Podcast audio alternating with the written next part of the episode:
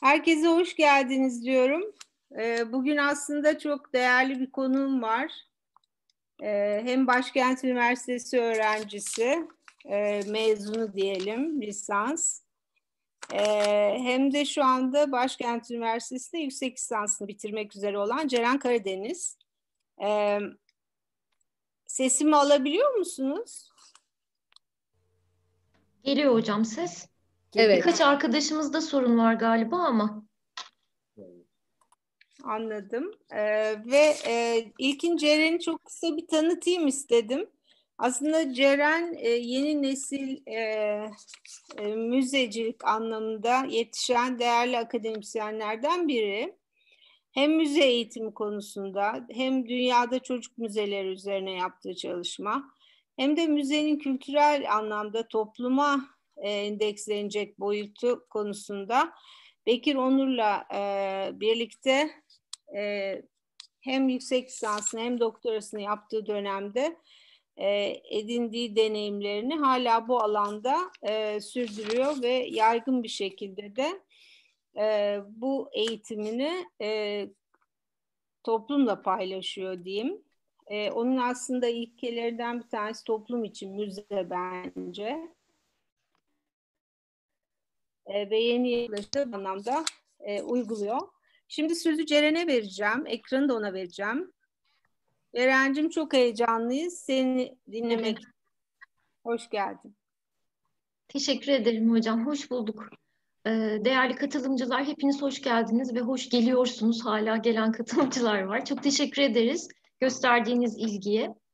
Ee, ben bir ekran paylaşarak e, önce bir başlayayım hocam. Şimdi devam edeyim. Ben bugün e, bir enstitü müzeden söz etmek istiyorum. Çünkü e, buradaki katılımcılarımın özellikle sayın hocalarını çoğunun çok yakından tanıdığı bir müzeden söz edeceğim belki ama onların da birebir içinde çok emek sarf ettikleri, içinde birebir bulundukları, müze eğitimi çalışırken aslında oyuncağın ne kadar önemli olduklarını bize öğrettikleri bir müzeden naçizane söz etmeye çalışacağım. Belki kendi bakış açım ve perspektifimle e, sunmaya çalışacağım ben bu enstitüyü.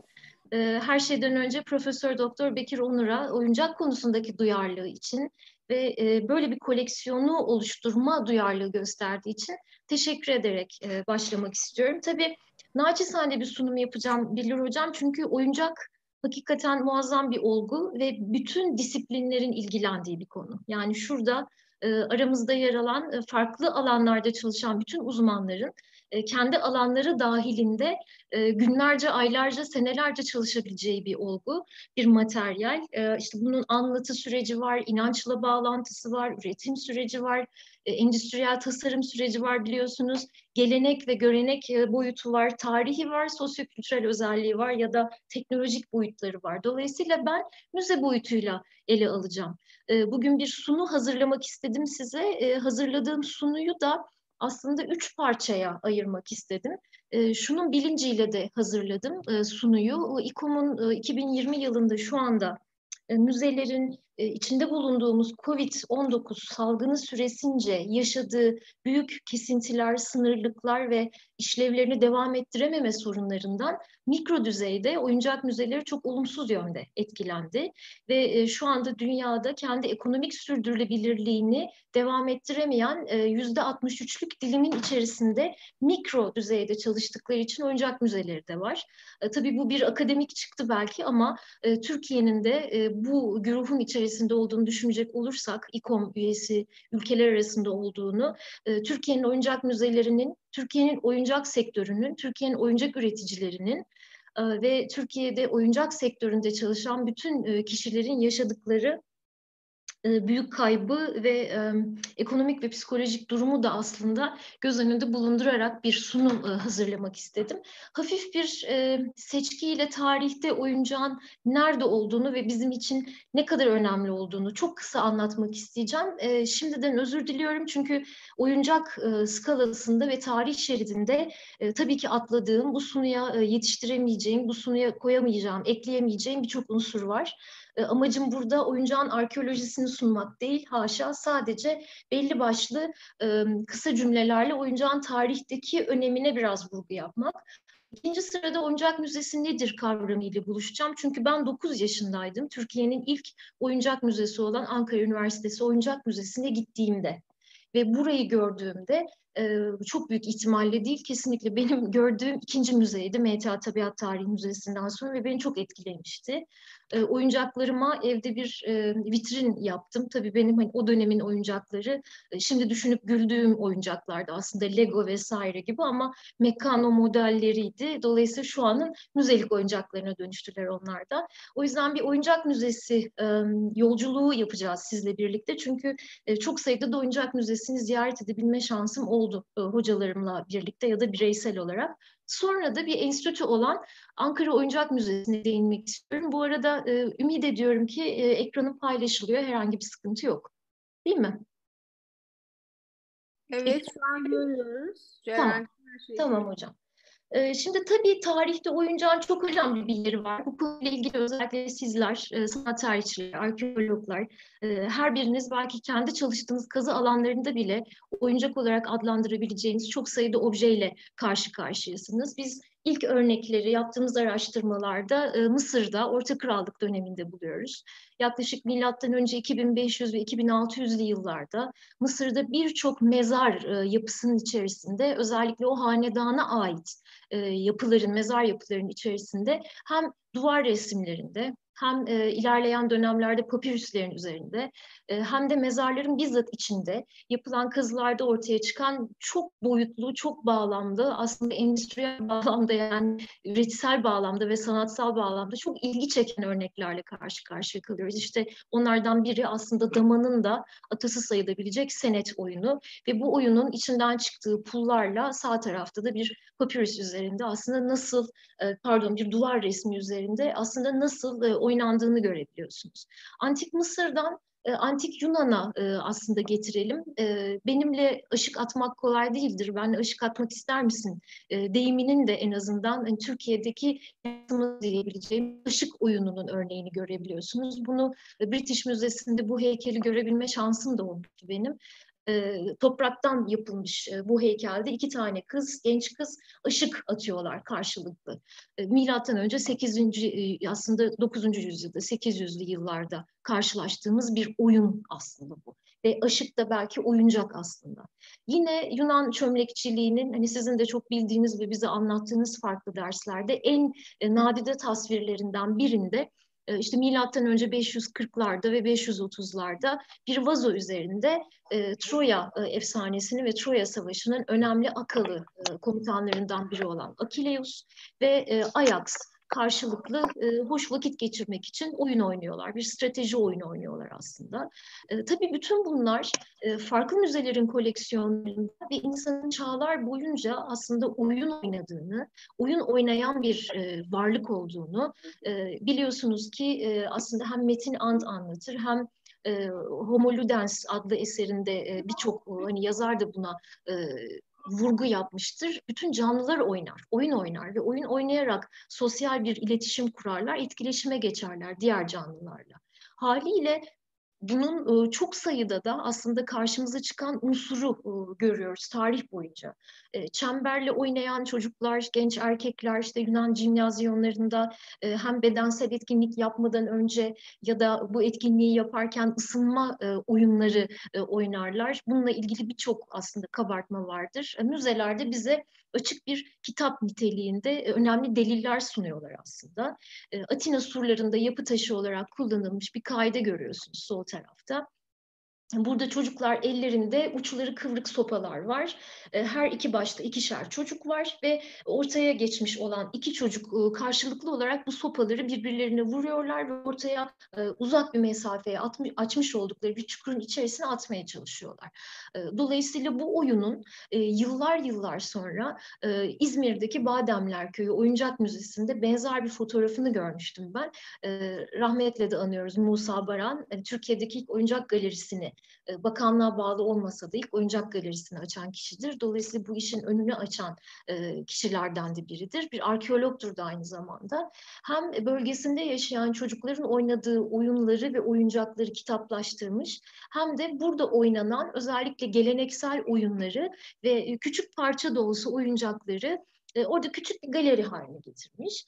E, Mucho olarak adlandırılan eski antik dönem oyununun Moza Moza e, ismiyle e, İzmir Bademler Köyü çocukları tarafından oynandığını belgelemiş.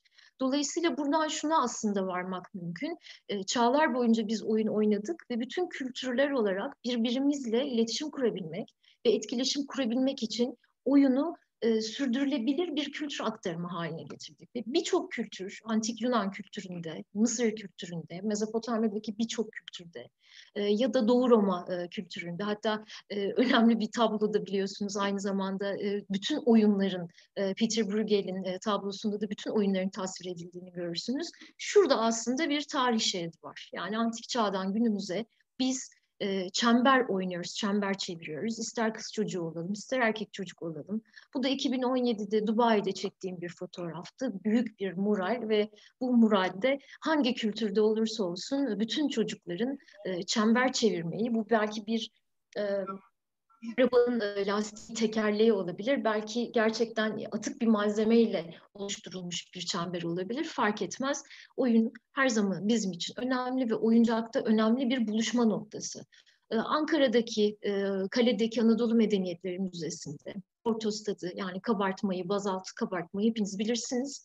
Ee, Geç Hitit dönemi, Kargamış e, antik yerleşim alanında e, önemli bir aslında ailenin fertlerini anlatan, tanıtan ve bir kralın oğlunu tanrılara aslında sunduğu ve benden sonra yerime geçecek olan kişi budur dediği bir açıklama kabartması ve bu kabartmanın üzerinde Anadolu topraklarında binlerce yıldır topaçın sağ tarafta görüyorsunuz çevrildiğini ve aşık kemiklerinin atılarak aşık oyununda oynandığını görüyoruz. Öyle ki bugün bu topraklarda hala hem farklı isimlerle adlandırılan topaç oynanır, çevrilir. Her ne kadar eskiler kadar iyi çeviremesek de biz de oyuncak müzesinde deniyoruz dönem dönem farklı materyallerden topaçlar çevirmeyi. Hem de aşık atmaya kalkarız başkalarıyla ve bu oyunlara sadece isim olarak farklı isimler verilir. Ama Anadolu'nun yedi bölgesinde de birçok şehrinde de birçok köyünde ve kasabasında da bu oyunların farklı kurallarla, farklı sayıda kişilerle oynandığını görüyoruz ki bu da e, oyunun e, kültür e, ve medeniyette ne kadar önemli bir noktada olduğunu ve kültürün çeşitliliğini ve zenginliğini nasıl öne çıkardığını da aslında gözler önüne seriyor. Birçok müze bu örneklerle dolu. Eklemli bebekler, hareket eden bebekler, çıngıraklar, e, işte Kızıltepe, Mardin Kızıltepe ilçesindeki yüzey araştırmalarında bulunan çok eski bir oyuncak araba Mardin Müzesi'nde sergilenen. Bunlarla ilgili aslında antik dönem oyuncakları ile ilgili e, okuduğumuz kaynaklar ya da yaz, yapılan yorumlar bunların o dönem e, belki de sadece oyuncak olarak değil bir tasvir, bir inanç üslubunu ortaya çıkarmak için kullanılmış olabilecekleri bir model olarak kullanılmış olabilecekleri yani çocuğu eylemek ve onu sosyokültürel ve bilişsel anlamda geliştirmekten ziyade e, bir model olarak çocuğa e, yaşam biçimini ya da dini inancı sunmak için yapılmış olabilir düşüncesini de gündeme getiriyor yapılan araştırmalar. Bu konuda tam e, bir ortak kanaate varılmamış bile olsa e, oyun amacıyla ya da çocuk ve gençlerin gelişimi için de kullanılmış olduklarını muhtemelen söylemekte aynı zamanda çok yanlış olmayacak. E, milattan önce 1300'lerde Mısır'da e, ahşap bir e, kedi e, hem kedinin Mısır'da ne kadar önemli olduğunu göstermek hem de belki Mısır ve çevresinin faunası hakkında bilgi vermek adına önemli. Ama çene oynadığı için hem ses çıkaran hem görsel anlamda zengin, eğlenceli bir oyuncak. Ya da hemen sağ tarafta yine Anadolu Medeniyetleri Müzesi, Firik eserlerinin bulunduğu salona geçerseniz bir çocuk tümülüsünden yani mezar yapısından çıkmış ahşap bir aslan elinde daha domestik küçük bir e, canlı var. E, onu e, hakimiyeti altına almışken görüyoruz. Bu tümülüsten çıkan oyuncakları yine o galeriye, o seksiyona giderseniz diğer e, oyuncakları da ayrıntılı bir şekilde görebilme şansınız var. Çok örnek var. E, biz oyunla ve oyuncakla iç içeyiz. Dolayısıyla biz bu tarihçeye baktığımızda e, dünyanın dört bir köşesinde işte Çin'den tutun Endonezya'ya, İngiltere'den tutun işte Anadolu topraklarına, Türkiye'ye kadar her şeyin, her objenin e, bu bir endüstriyel üretim olmayabilir. Çok ciddi anlamda sanatsal bir üretim sürecinden geçmemiş olabilir belki ama sağ tarafta gördüğünüz gibi çaputların bir araya getirilerek, dikilerek oluşturulduğu bir top görüyorsunuz mesela ya da daha endüstriyel bir üretim çıktısı olarak belki el yapımı bile olsa bir seri üretimin çıktısı olabilecek bir bebek görüyorsunuz. Ee, bunların hepsinin aslında e, çocukların ve gençlerin gelişimini doğrudan etkilemek amacıyla ve istendik düzeyde davranışlar ya da sosyal roller geliştirmek adına ya da gerçekten sadece bedensel bir enerji aktarımını ya da enerji boşaltımını sağlamak aracılığıyla oyuncak olarak kullanıldığını görüyoruz. Bu denli aslında önemli bir içeye sahip. E, tabii ki bunun devamını getireceğim çünkü e, özellikle 1900 e, 1900 itibariyle her ne kadar biz Birinci Dünya Savaşı'nı ve akabinde İkinci Dünya Savaşı'nı yaşarsak yaşayalım, 19. yüzyılın sonlarında ve 20. yüzyılın başlarında seri üretim ve farklı materyallerden oyuncak üretimine başlıyoruz. Ve antik dönem oyuncakları yerini aslında 1700'lü yıllardan itibaren kurşun gibi, bronz gibi çok farklı materyallerin, seramik ve porselen gibi farklı materyallerin e, kullanılarak oyuncağa dönüştüğü bir döneme aslında tekabül edecek.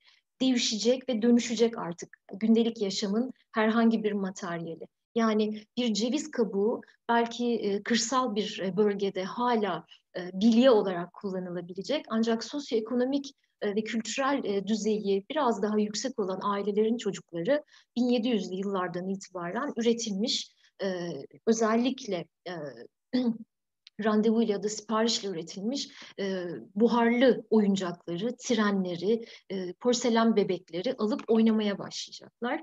Ve e, bu gerçekten bizim için hakikaten önemli olan bu tarih şeridinde artık 1925 ve sonrasında en nihayetinde İkinci Dünya Savaşı'na yakın süreçlerde plastik hayatımıza girecek ve e, seri üretim aynı şekilde artacak.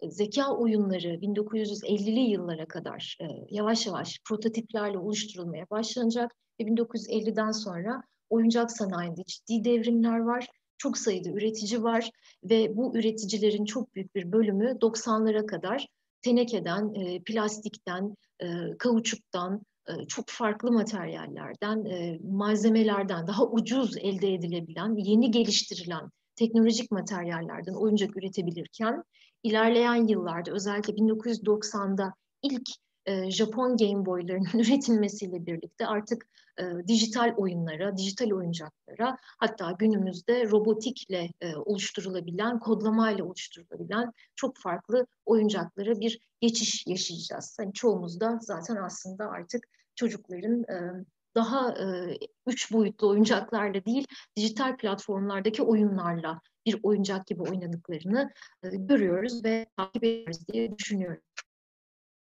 bu kadar e, objenin e, hepimizin tarihine, e, aslında insanlık tarihine e, bir şekilde tanıklık etmiş e, gündelik yaşam objelerinin, bizi biz yapan objenin yani oyuncağın e, müzelenmesi gerçekten enteresan bir olay. Aslında Avrupa'da ilkin e, Pollock Oyuncak Müzesi'nde karşımıza çıkan bir koleksiyon anlayışı var. E, Charles Dickens e, birçok romanında e, İngiltere'de özellikle büyütülürken, yetiştirilirken e, ikiye ayrıldıklarını, sosyoekonomik düzeyi düşük olanlar ve sosyoekonomik düzeyi orta düzeyde ve yüksek olanlar diye söz eder. Ve sosyoekonomik düzeyi yüksek olanlarla ilgili pasajlar yazarken o romanlarda o çocukların oyuncaklarıyla olan diyalogları okuruz biz. Ve onların aslında aileleri tarafından nasıl eğitime tabi tutulduklarını ve nasıl oyuncaklarla oynadıklarını görürüz, anlarız, okuruz, yaşarız neredeyse. E, sosyoekonomik düzeyi e, oldukça düşük olan maalesef hatta anne ve babası bile olmayan e, kömür fabrikalarında çalışmak zorunda kalan ya da e, o yeni e, teknolojiyle birlikte aslında devrimle, endüstri devrimiyle birlikte e, körpe ciğerleriyle o fabrika küllerini, küflerini solumak zorunda kalan çocuklarınsa e, sadece sokaklarda oyun oynadıklarını, çıplak ayakla oyun oynadıklarını ve bir oyuncağa asla e, sahip olamadıklarını dile getirir. Bu bir sadece İngiltere aslında çerçevesi çizmez, aynı zamanda bütün Avrupa'nın da çerçevesini ortaya koyar. 1900 ve 1950'ye kadar olan dönemi ve 1950 ile 2000'li yıllara kadar olan dönemi ise e, sadece ekonomik gücü olan insanların oyuncağa ulaşabildiği dönemler ve ekonomik gücü olmayanların yavaş yavaş ulaşmaya başladığı 50 ve sonrası dönemlerde ikiye ayırır ve bu önemli ikiye ayrım ayırıyoruz aslında. Bu önemli iki ayrım bize Avrupa'daki oyuncak müzelerinin de aslında bakış açısını, oyuncağa bakış açısını ve sergileme tarzını ortaya koyar. E, Pollock'un oyuncak müzesi aslında burada e, 1800'lü yıllara kadar aktif olarak e, hayata geçmiş ve çalışmış bir oyuncak tiyatro evini gösteriyor.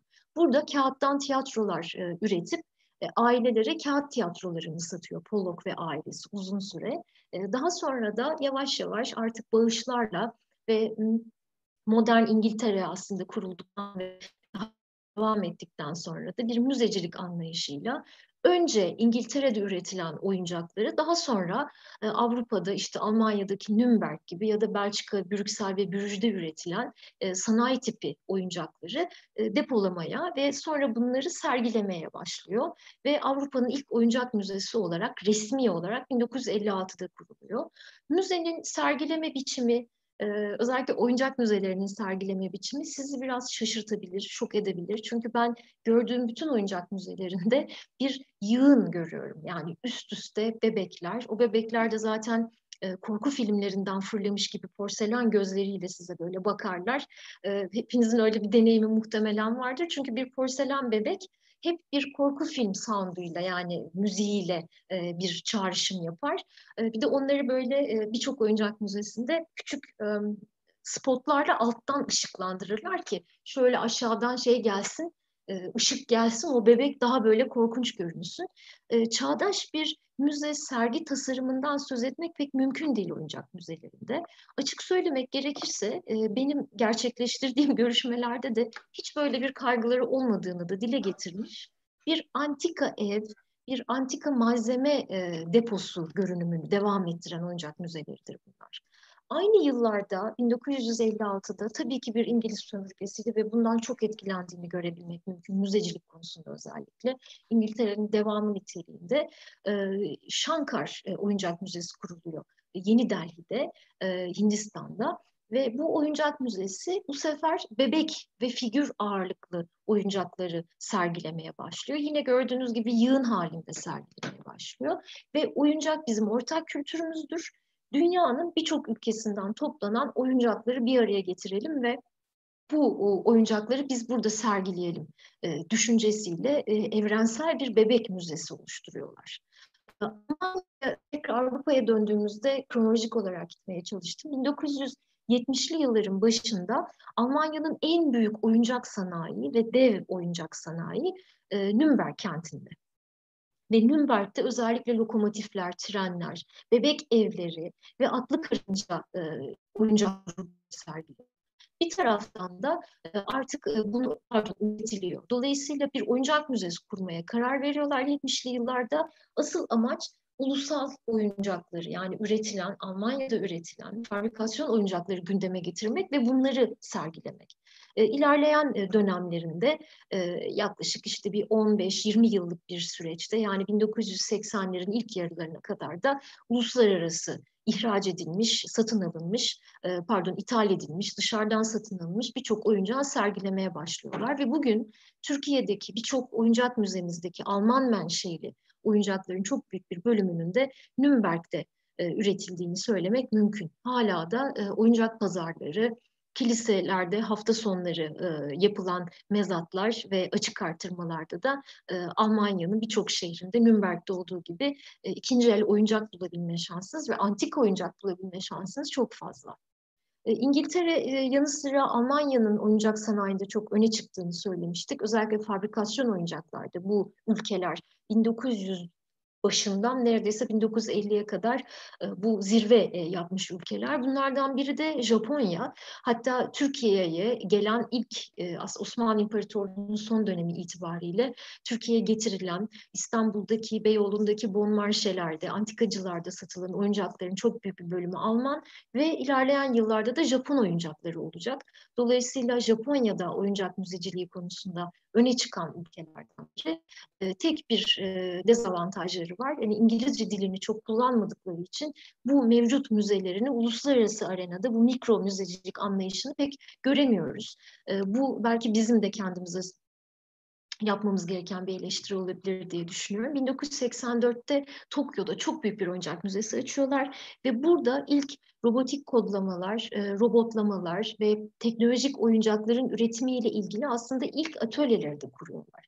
Hem geleneksel oyun kültürü, tiyatro kültürü, yaratıcılık kültürü, çocuk gelenekleri ve çocuk kültürüyle ilgili çalışmalar yapıyorlar. Bir taraftan da dünyayı kasıp kavuracak e, PlayStation ve benzeri konsol oyunlarının da aslında altyapısını burada oluşturduklarını, attıklarını söylemek mümkün. Oyuncak o kadar çok e, alana aslında e, işlemiş ve yerleşmiş ki e, özellikle Anadolu oyuncaklarına baktığımızda belki o da başka bir sunum konusu olabilir. Geleneksel oyuncaklar içerisinde çiftlik oyuncakları bizde de çok önemli bir yer tutar ve Ankara Üniversitesi Oyuncak Müzesi'nde de çok sayıda vardır. Kanlılar, sepetler, e, işte köpeçler, pullar, pulluklar. E, dolayısıyla çiftlikle ilgili bütün temaları çocuklara verebilmek, anlatabilmek, bu rolleri belki köy hayatına ilişkin rolleri ve görevleri onlara aktarabilmek için oyuncak hep kullanılmış. E, Amerika Birleşik Devletleri'nde Ulusal Çiftlik Oyuncakları Müzesi var. Nevada yakınlarında da 1986 yılında kurulmuş büyük bir müze ve içinde binlerce e, çiftlik oyuncağı var. İşte hayvanlardan tutun da e, mekanik e, hareketli e, taşıtlara, araçlara kadar müzede görebilme şansınız çok yüksek. E, Avrupa'da 1990 yılında yine büyük bir toplama e, koleksiyonla oyuncak müzesi açılacak ve ağırlıklı olarak bebek ve küçük figürlerden, şato ve benzeri küçük evlerden, minyatür evlerden oluşan muazzam bir e, oyuncak müzesi bizi karşılayacak.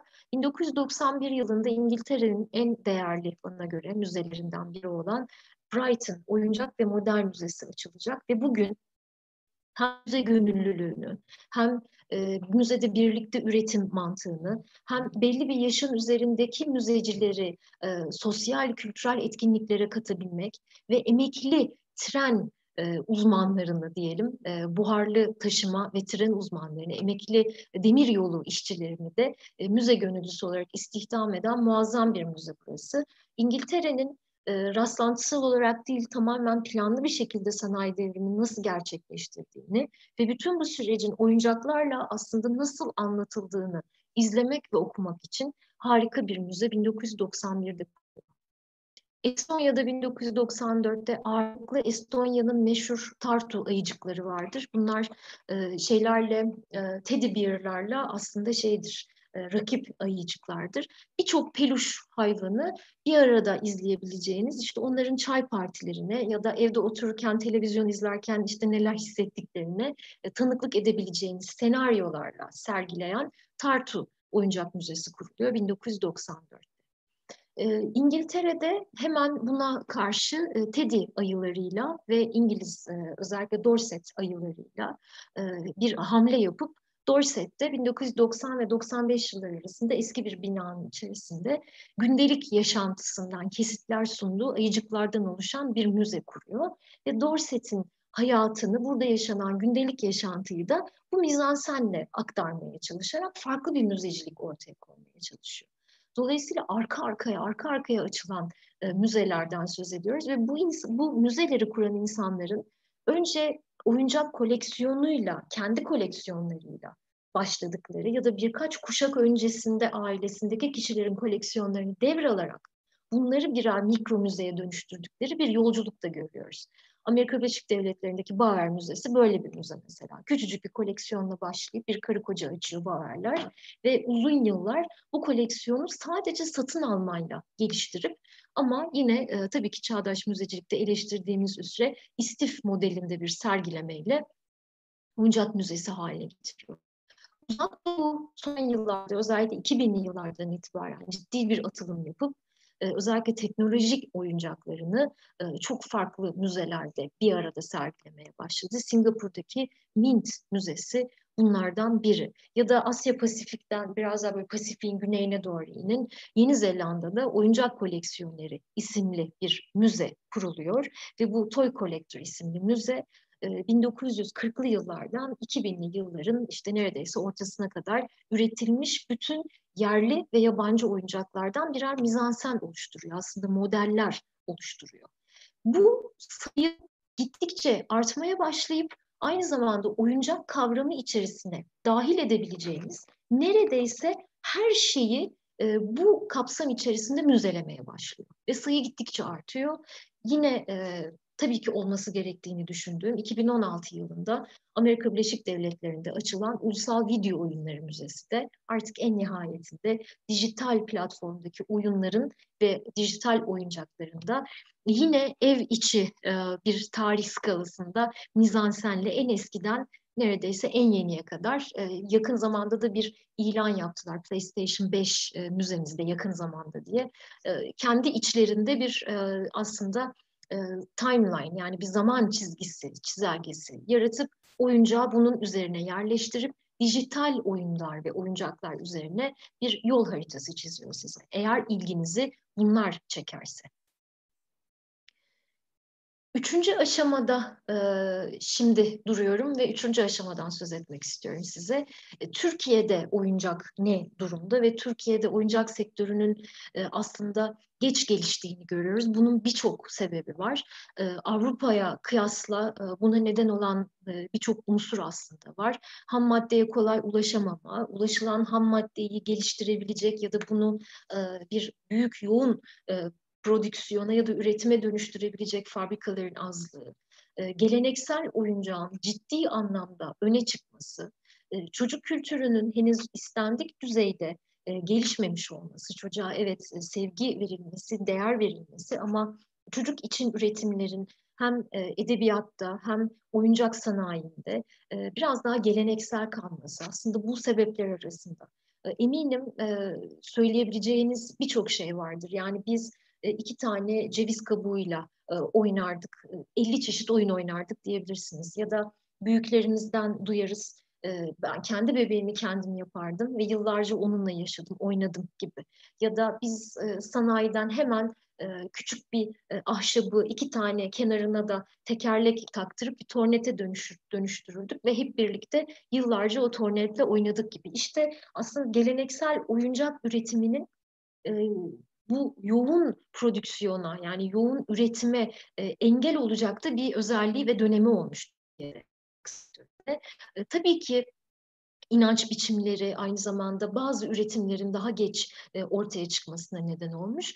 Biz bunu e, Türkiye'de oyuncak sektörünün geç gelişmesini ağırlıklı olarak e, geleneksel yöntemler kolay ulaşılabilir atık malzemelerin, işte ahşabın, kilin, derinin oldukça yaratıcı bir şekilde ve pratik bir şekilde oyuncağa dönüştürülmesine bağlıyoruz. Ve Türkiye'nin oyuncak haritasına baktığımızda Çocuk Kültür Araştırma Uygulama Merkezi'nin de aynı zamanda yürüttüğü bir çalışma bu. Ee, tabii ki kaynaklarımız Türkiye'de bu konuyla ilgili yapılmış araştırmalar. Ee, çok sayıda arkadaşımız var ama onlara da selam gönderelim. Kültür Bakanlığı'ndaki folklor araştırmacıları, e, halk bilimi konusunda e, özellikle oyun ve oyuncak kültürü konusunda çalışan değerli e, araştırmacılar ve e, bu konuyla ilgili makalesinden tutun tezine kadar e, akademik olarak birçok yapılmış yayın.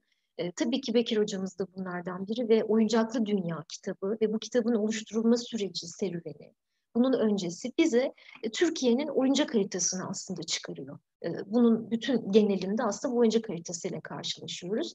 Ve geleneksel yöntemlerle üretilen oyuncaklarımızın genellikle Anadolu'da çok yaygın olduğunu ve ne yazık ki bu oyuncakların muhafazasının çok zor olduğunu, ağırlıklı olarak ahşap üretimin öne çıktığını ve ahşabın hem bakımının, onarımının hem bir zarar görürse de aslında konservasyonu da ne kadar zor olduğunu bildiğimiz için her ne kadar bu oyuncaklar çocuklar için çok değerli de olsalar tabii ki aşındılar, ortadan kalktılar, e, bir değişim yaşadılar, bir dönüşüme uğradılar.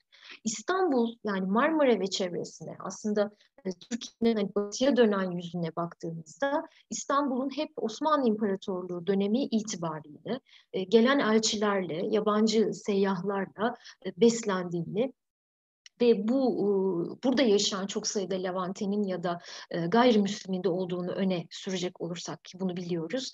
Bunların oyuncak işçiliğiyle, kuyumculukla ve benzeri endüstrilerle aslında yakın ilişki içerisinde bulunduğu ve oyuncak sektöründe İstanbul üzerinden mass production yani çok sayıda üretime geçirdikleri ve e, Türkiye'nin fabrikasyon üretiminin ağırlıklı olarak İstanbul ve çevresinde başladı.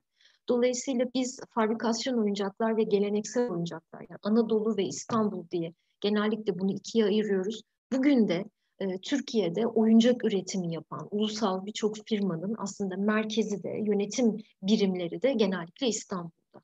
Türkiye yurt dışına çok sayıda oyuncak ihraç ediyor. Bir o kadar da belki iki ya da üç katı da oyuncak ithal ediyor. Yine bunlar e, İstanbul'daki büyük merkezlerden ve depolardan dağılıyorlar. Şimdi Türkiye'de oyuncağın bakacak olursak aslında biz Türkiye sınırları içerisindeki oyuncak kültürünü ilkin Evliya Çelebi'den öğreniyoruz. Yani Evliya Çelebi İstanbul'un Eyüp semtinde 100 kadar dükkan olduğunu ve bu dükkanda çalışan ustaların alanı ve uzmanlık alanı ustalığı ne olursa olsun belli saatlerde ya da belli dönemlerde semtin çocukları için oyuncak ürettiklerini yazıyor. Ve ilk Eyüp oyuncakları aslında 2. Mahmut zamanında Nizami Cedid askeri olarak orduya katılan bir zat tarafından Dökmeci Hasan Ağa tarafından üretiliyor. Bütün kaynaklar bunu gösteriyor aslında. Eyüp Sultan Türbesi'ne giden yolun oyuncakçı çıkmazı olarak adlandırıyorlar. Ve bu oyuncakçı çıkmazında e, o kadar güzel işte sesler e, sizin yolunuzu keser ki orada o oyuncakların ahengine siz de katılırsınız diye anlatıyor. Şimdi tabii e, Evliya Çelebi'nin anlatım tarzını biliyorsunuz. Fazlasıyla abartı ya da mübalağadan da oluşur ama bugün hala Eyüp semti e, İstanbul'un en büyük oyuncak üretim merkezlerinden biridir. Bu oyuncaklarda neler? E, darbukalar, çekçekler, tornetler, e, bu Avrupa'da görülen karusel yani atlı karıncanın işte Anadolu versiyonları, e, örümcekler, değişik hayvanlar, topaçlar, e, dümbelekler, dümbelek diye geçiyor. E, dolayısıyla ağırlıklı olarak müzik oyun, müzik aletleri ya da e, biraz önce de işte söylediğim gibi birbirinden çok farklı aslında çekçekli e, oyuncaklar. Çoğu ahşaptan yapılan oyuncaklar. Ve Eyüp oyuncakçısı e, tabii ki bugün e, devam etmiyor bu ilk üretimleri yapan, orijinal üretimleri yapanlar ama hala çeşitli projelerle fonlanarak devam ediyorlar e, çalışmaya Eyüp semtinde yeni üretimleri. Eyüp oyuncağı çok önemli. E, çocuklar sünnet olmaya yerden yani buraya gelip buradan oyuncak istedikleri oyuncakları satın alabiliyorlar. Bir ritüel olmuş adeta. Dolayısıyla Avrupa'daki oyun oyuncak kültürünü, o toplumun sosyoekonomik kültürü içerisinde ne kadar önemli bir yer teşkil ediyorsa Anadolu'da da aslında işte İstanbul kaynaklı bir oyuncak kültürü var. Eyüp oyuncakçısı kültürü var ve dünyaca ünlü bir kültür bu. Ee, bugün birçok oyuncak koleksiyonerinin e, elinde e, Eyüp oyuncağı var ve hangilerinin orijinal olduğu konusunda tabii ki ciddi çekinceler var. Eyüp oyuncakçısı bu kadar önemli bir figür olarak oyuncak tarihimizde dursun, üretim tarihimizde dursun. Anadolu ağırlıklı olarak dediğim gibi ahşap oyuncaklarla zenginleşiyor. Ekrana yansıyan oyuncağımız bizim Ankara Üniversitesi Oyuncak Müzesi'nde de sergilenen Tokmaklı Kağanı, Çorum'un özellikle Karadeniz'in, Batı Karadeniz'in ve Güney Karadeniz'in en önemli oyuncak üretimlerinden biri. Şu başındaki ipi eline çocuğun bağlayıp Tokmaklı Kağan'ı ona verdiğinizde çocuk koşar, tokmaklı kanı da taka taka taka taka ses çıkarır. Ve bu bir bebek takip cihazıdır, çocuk takip cihazıdır. Müzemize gelen ziyaretçiler, çocuklar özellikle buna bebek takip cihazı adı verdiler. Doğal boyalarla boyanırlar, çok farklı boylarda üretilirler. Anadolu çocuğunun çok uzun süre tarlada çalışan, evde çalışan annesinin bebeğini ve çocuğunu takip etmesi için kullandığı Anadolu çocuğunun en önemli oyuncaklarından biridir. Tabii ki batı tarzı oyuncaklar, özellikle 1800'lerin sonunda e, Türkiye yani Osmanlı İmparatorluğu sınırları içerisine girdi. E, Anadolu ile tanıştı. E, biz de e, kendi atık malzemelerimizden ya da önemli malzemelerimizden özellikle gayrimüslimler çeşitli oyuncaklar üretmeye başladılar. Batı'da gördükleri oyuncakların evet bazen kopyalarıydı, bazen de oyuncaklardan ilham alarak geliştirilmiş oyuncaklardı bunlar. E, kimler var? Bu e, ilk oyuncak sektörünün aslında öne çıkan üretimcileri. E, David Araf, onun yerine. Spiro, Niko ve nihayetinde Artin Çakar. Dolayısıyla özellikle 1950'lere kadar gayrimüslimlerin kendi kendinden sonra da e, yetiştirecekleri ustalarla, usta çırak ilişkisiyle ürettikleri birçok oyuncağı görüyorsunuz. Ve bu oyuncakların çoğu e, çelikten ya da tenekeden üretilmiş oyuncaklar. Dolayısıyla yani çocuğun gelişim sürecinde çocuğa zarar verebileceği düşüncesi henüz ikinci hatta üçüncü planda. Öncelik orijinal e, rengarenk ve batıdaki oyuncağı taklit eden ona benzeyen yerli üretimler yapabilmek. Haliyle eski tenekeleri e, düzleştirip arkasını çevirip e, bu tenekeler e, hatırlayanlar olur belki vita yağ tenekeleri mesela. Hani kimi e, büyüklerimiz onların içine çiçek dikerlerdi. Yani ilk büyük saksılar oldu onlar belki ama bir taraftan da özellikle David Ara ve Juliet Altın dönemlerinde, yıllarında 1940'lara kadar ters çevrildiler, boyandılar. Üzerlerine litografi baskı yapıldı ve bunlar oyuncağa dönüştürüldü. Yandan kurmalı bir itfaiye aracı görüyorsunuz. 1950'lerde yapılmış tenekeden. Oyuncak Müzesi'nde izleyebilirsiniz bu oyuncakları. Ya da David Arav'ın meşhur e, araba e, arabası mavi yarış otomobili. Oyuncak bu anlamda hakikaten önemli çünkü şunu da söylemeden geçmeyeceğim. Bu dönemin yaşam biçimini sunuyor. Giyim tarzını sunuyor bize. Ya da o dönemde üretilmiş, e, o dönemde sanayide neyin üretildiğini, nasıl model bir arabaya insanların bindiğini, nasıl kıyafetler giydiklerini anlatıyor aslında. Birebir o dönemin aynası bizim için oyuncak. Anı e, objesi olmasının yanı sıra. E, İstanbul'da e, yakın zamanda aynı zamanda e, endüstriyel oyuncak üretimiyle ilgili e, büyük bir proje yürütüyor Avşar Gürpınar hocamız. Avşar Gürpınar Hoca endüstriyel oyuncak üretiminde İstanbul'un nerede olduğu ile ilgili 1940'tan 1980'e bir araştırma yapmış ve e, bütün oyuncak müzelerimizde yani Türkiye'deki bütün oyuncak müzelerinde görebileceğiniz e, isimleri ve markaları ortaya çıkarmış. Ne yazık ki bu markaların yüzde sekseni e, plastiğin ortaya çıkması ve Çin'in e, oyuncak sanayine damga vurması nedeniyle kapılarını kapatıp kepenklerini indirmek zorunda kaldılar. Önce bireylerle başladı bu e, serüven. E, Özler gibi, Alasya gibi, Juliet Altın, Plisan, Gürel ve Çakar gibi. Daha sonra bu bireyler küçücük atölyelerinden çıktılar. Çok daha büyük oyuncak üreticilerine dönüştüler ama 1980'den sonra e, yeni bir anlayışla ortaya çıkan özellikle Çin oyuncak bunların Anadolu'ya çok rahat giriyor olmaları ne yazık ki mertliği bozdu ve Türk oyuncak sanayini büyük bir e, çıkmaza soktu demek mümkün.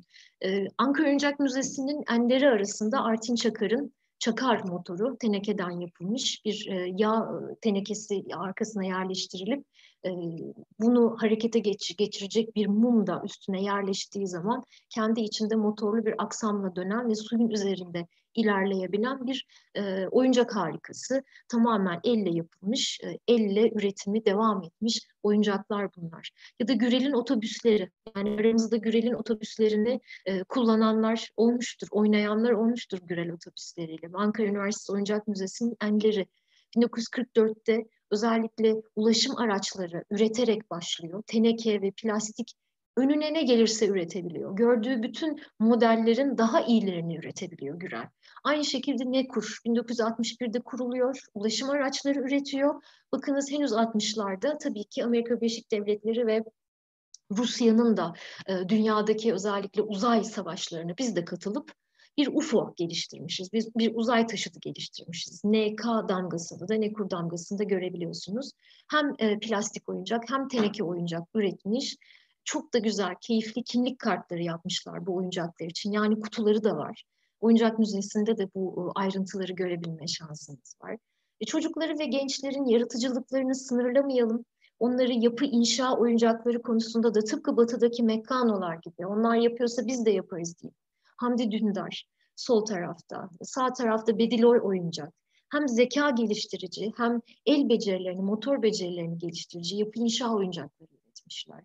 Ee, tabii ki Fatoş. Yani benim bile kişisel olarak e, öykümün çok büyük bir yerinde birçok Fatoş oyuncağı. Fatoş İnhan 1971'de kuruyor.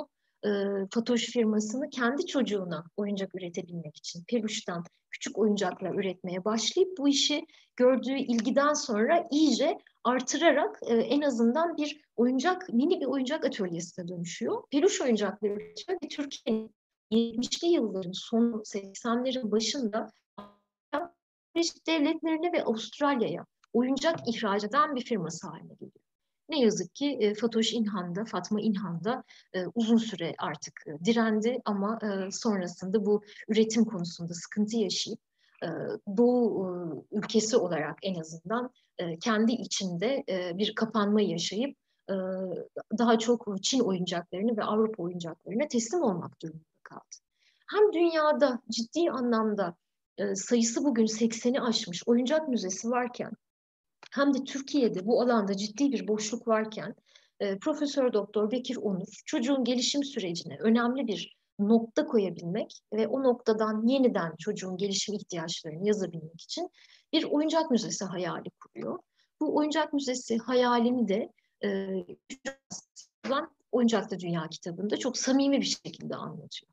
Biz 1990'dan günümüze Oyuncak Müzesi 30. yılını geride bıraktı ama bu oyuncaklar nasıl toplandı? Bu oyuncak müzesinin kurulmasına nasıl karar verildi? Bu soruları en azından soruyor kendine. Ve e, 1990 yılında kurulan Oyuncak Müzesi Ankara Üniversitesi Eğitim Bilimleri Fakültesi Oyuncak Müzesi adıyla kuruluyor ilkin. E, 20 Nisan 1990'da kapılarını açıyor. Dönemin Bakanı Avni Akyol e, müzeyi açıyor. Eğitim Bilimleri Fakültesi'nin bir odasında. Burada birçok hocamız o ilk açıldığı yılları ve dönemleri zaten birebir hatırlarlar. E, hem derslerinde kullanmışlıkları vardır hem bireysel olarak da öğrencileriyle birlikte de ziyaret etmişlikleri vardır. E, Bekir Onur Oyuncak Müzesi'nin de aynı zamanda öyküsünün anlatıldığı bir katalog hazırladı yayına. 2017 yılının sonunda. Bu kataloğun içinde hoca Oyuncak Müzesi'nin Avrupa'daki örneklerinden hareketle ki onlarla uzun yıllar yazışıyor. Yaklaşık bir 10 yıllık yazışma, oyuncak isteme, poster isteme, kitap isteme, kitapçık, broşür isteme süreci var. Bunların hepsini topluyor. Bunların hepsi de müzemizde mevcut.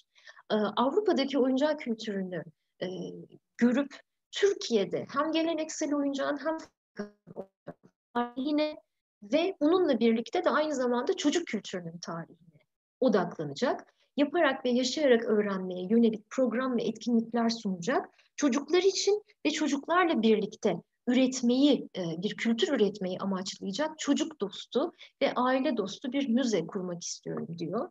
1990 yılında bu müzeyi kurup 1994 yılında müzeyle bağlantılı çalışmalar yürütebilmesi için Çocuk Kültürü Araştırma ve Uygulama Merkezi'ni kuruyor çocuklar için ve çocuklarla birlikte üretimi özellikle çocuk kültürüne odaklanarak gerçekleştirmeyi en azından onun üzerinden yapacak. Üçüncü aşamada da 1997 yılında müze eğitimi ana bilim dalını kuruyor. Müzelerin eğitim amacıyla kullanımını e, getirebilmek için. Dolayısıyla Ankara Üniversitesi bu üç birimiyle bir enstitü gibi başlayıp bugün Ankara Çocuk Müzesi ve Ankara Üniversitesi Çocuk Kültürü Araştırma ve Uygulama Merkezi birlikteliğiyle devam ettiriyor. Bizlerin misyonu da doğrudan ve dolaylı yollardan bu müze için çalışan değerli akademisyenler, öğrenciler, müze gönüllüleri, herkesin misyonu da bu e, vizyonun sürdürülebilirliğini sağlamak aslında. Müze ilkin benim de ilk ziyaret ettiğimde Eğitim Bilimleri Fakültesi yani Cebeci içerisinde bir koridor şeklindeydi. İki katlı bir yapıydı ve benim e, az önce sizlere gösterdiğim ve sizlerle paylaştığım o koridorun hemen e, üzerinde e, tamamen bağış yoluyla elde edilmiş şu vitrinlerin içerisinde yan yana duran e, işte çoğunun etiketi dönem dönem yazılıp dönem dönem yazılamayan, bakım ve onarımları tamamen müze personeli tarafından gerçekleştirilen, hocalarımızın ders aralarında gelen ziyaretçileri gezdirdiği, tamamen gönüllü ve çok severek e, eğitim platformu görülmektedir. E, arkadaşımız var. Bugün hala müzede çalışan. Bu arkadaşlarımız da uzun bir süre eğitimlerini devam ettirdikten sonra müze eğitimi alanından da yüksek lisans gerçekleştirdiler. Yüzlerce öğrenci gelirdi ama bu öğrenciler işte bir kapıdan girip de öbür kapıdan çıkmasın, müze eğitimiyle ilgili en azından bir e, sürece tabi tutulsunlar diye müze hakikaten 30 yıl boyunca çok çalıştı. Sadece bir e, oyuncak yığını ya da oyuncak sergileme alanı olarak değil, bunların öne çıkanlarıyla bir oyuncak kültürü sunabilmek ve Türkiye'nin oyun ve oyuncak kültürünün geçmişi en azından e, minör düzeyde çocuklara verebilmeyi hep amaçladı. E, bu amaçla da 2015 yılında bir bina değişikliği yapıldı. Ankara Üniversitesi Rektörlüğü bu müzeyi e, Tam Doğan kampüsü içerisinde çocukla ilgili birkaç birimin bir arada bulunduğu bir e, alana e, yerleştirmeye karar verdi. Dolayısıyla gönüllülerin desteğiyle, e, birkaç tanıdık sponsorun desteğiyle çocukların ergonomisine daha uygun, daha çağdaş, aydınlatılabilen, daha çağdaş ısıtılabilen, eğlenceli ve sevimli bir müze iç tasarımı yapılmaya çalışıldı. E, tamamen bağışlarla oldu. Bunu da söylemekte fayda var. Ve Ankara Üniversitesi'nin vermiş olduğu yapı işleri e, de vermiş olduğu destekle müzemizi e, tamamen gönüllü bir e, arkadaş grubuyla ki bu arkadaşlarımızın çoğu da müze eğitimi yüksek lisans programında şu an artık mezun olmuş çalışan arkadaşlarımız. Onların desteğiyle sergi tasarımı yapıldı. Bekir Onur hocamız tabii ki 20 Nisan 1900 90'daki bu açılışın hemen üstüne 20 Nisan 2015'te müzemizi tekrar açtı. Ee, Bekir Onur e, Tahta Kuşlar e, ve Bademler Köyü'ndeki etnografya galerileriyle ve e, oyuncak müzesi koleksiyonlarıyla yakın işbirliği içinde çalışmış. Musa Baran'la da yakın işbirliği içinde çalışmış.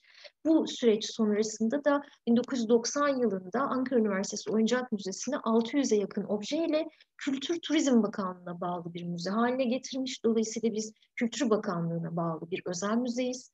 Her sene Etnografya Müzesi tarafından e, bütün envanterlerimiz yeniden kontrol edilir e, sergi tasarımımız kontrol edilir ve müze envanterleriyle ilgili bir sıkıntı olup olmadığı sürekli tescillenir.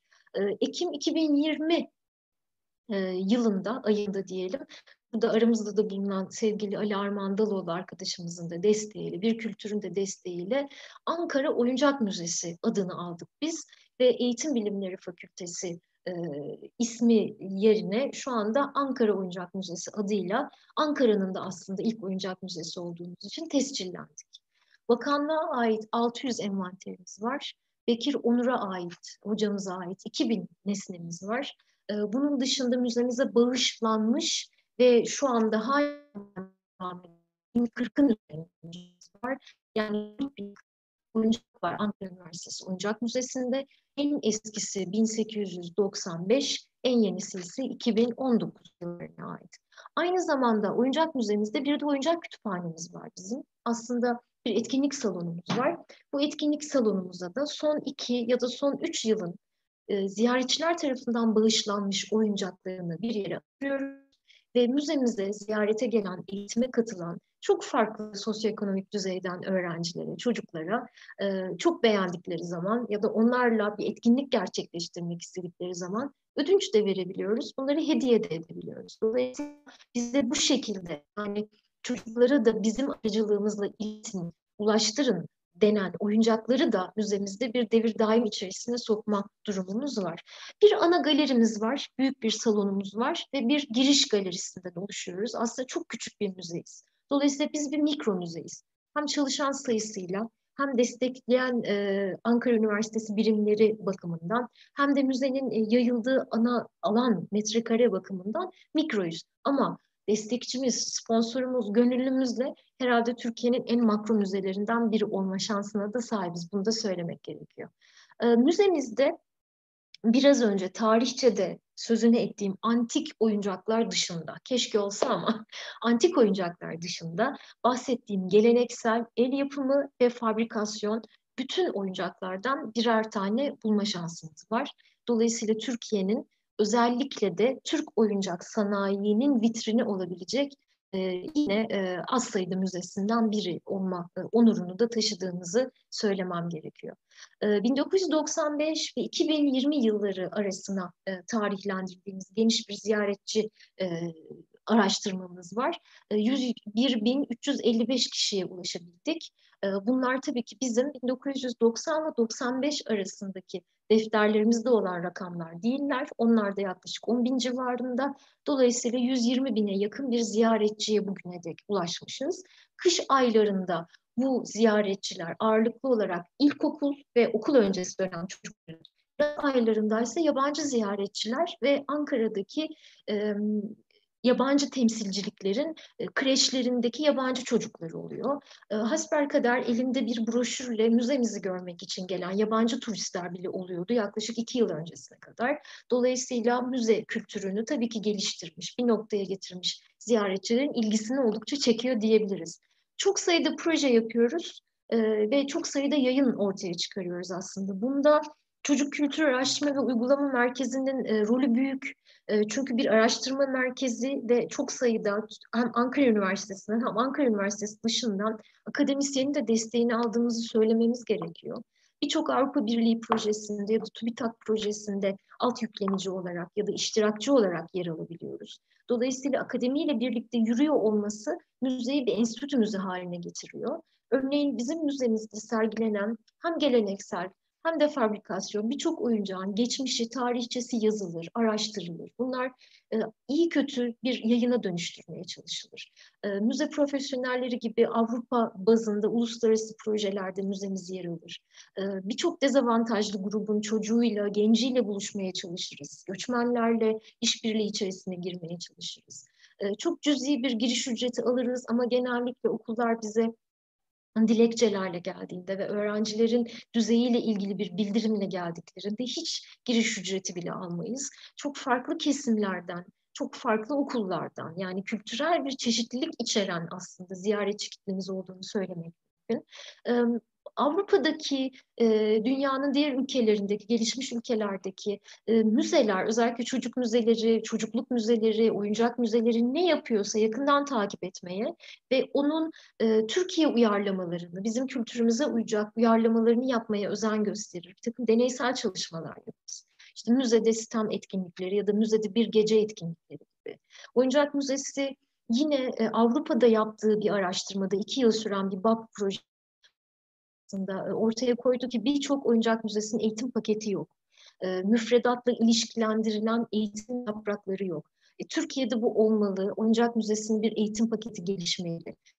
Türkiye dışı Ankara'da ve daha doğrusu aslında Cumhurbaşkanlığı'na ve Başbakanlığa bağlı birçok e, ulusal kurumla ve kuruluşla işbirliği geliştirip uluslararası düzeyde e, oyuncak şenlikleri ve oyuncak etkinlikleri düzenleriz. E, oyuncak Müzesi dönem dönem kültürel etkinliklerde de yer alır. E, işte mesela e, pullarımız, Oyuncak Müzesi'nde sergilenen geleneksel oyuncaklar e, PTT tarafından pula dönüştürülür ve Avrupa birinciliği ödülünü alır 2015'te. Müzede tiyatro etkinlikleri düzenlenir bizim yine mezunlarımız tarafından. Birçok geçici sergi açarız. Bunlar düşlerle, oyunlarla, okumalarla ilgilidir ya da bir alışveriş merkezinde onun e, talebiyle e, oyuncak müzesi geçici sergisi açarız. Yani elimizden geldiğince müzenin dışına çıkabilmeye yönelik geçici sergilerle olabilir, e, işte hayır etkinlikleri olabilir, Milli Eğitim Bakanlığı'nın kendi iç yönetmeliğiyle alakalı etkinlikleri olabilir. Bütün bunları hayata geçirmeye çalışırız ve bir yerden de dediğim gibi birçok Erasmus Plus projesiyle ya da Milli Eğitim Bakanlığı işbirlikleriyle hizmet içi eğitimlerin birer mekanı haline geliyor oyuncak müzesi. E, hem e, sınırlı e, bir alana sahibiz ancak vizyon bakımından ve uygulanabilirlik bakımından elimizden gelen her şeyi de e, gerçekleştirmeye çalışıyoruz demek mümkün. Müze profesyonelleri projesi kapsamında üç boyutlu taranır. Oyuncak Müzesi'nin enleri yani en önemli eserleri. Bunlar arasında yerli oyuncaklar da vardır, yabancı oyuncaklar da vardır. Ve bunların üç boyutlu görselleri bütün künye bilgileriyle birlikte e, çağdaşmüzebilim.ankara.edu.tr adresine yüklenir. Buradan yakından izleyebilir, Türk oyuncaklarını tanıyabilirsiniz, yabancı oyuncakları tanıyabilirsiniz. Aynı şekilde e, geçici sergi alanlarında bugüne kadar kendi kampüsünüz içinde ulaşamadığımız ziyaretçi sayısına dönem dönem ulaşma şansımız olmuştur.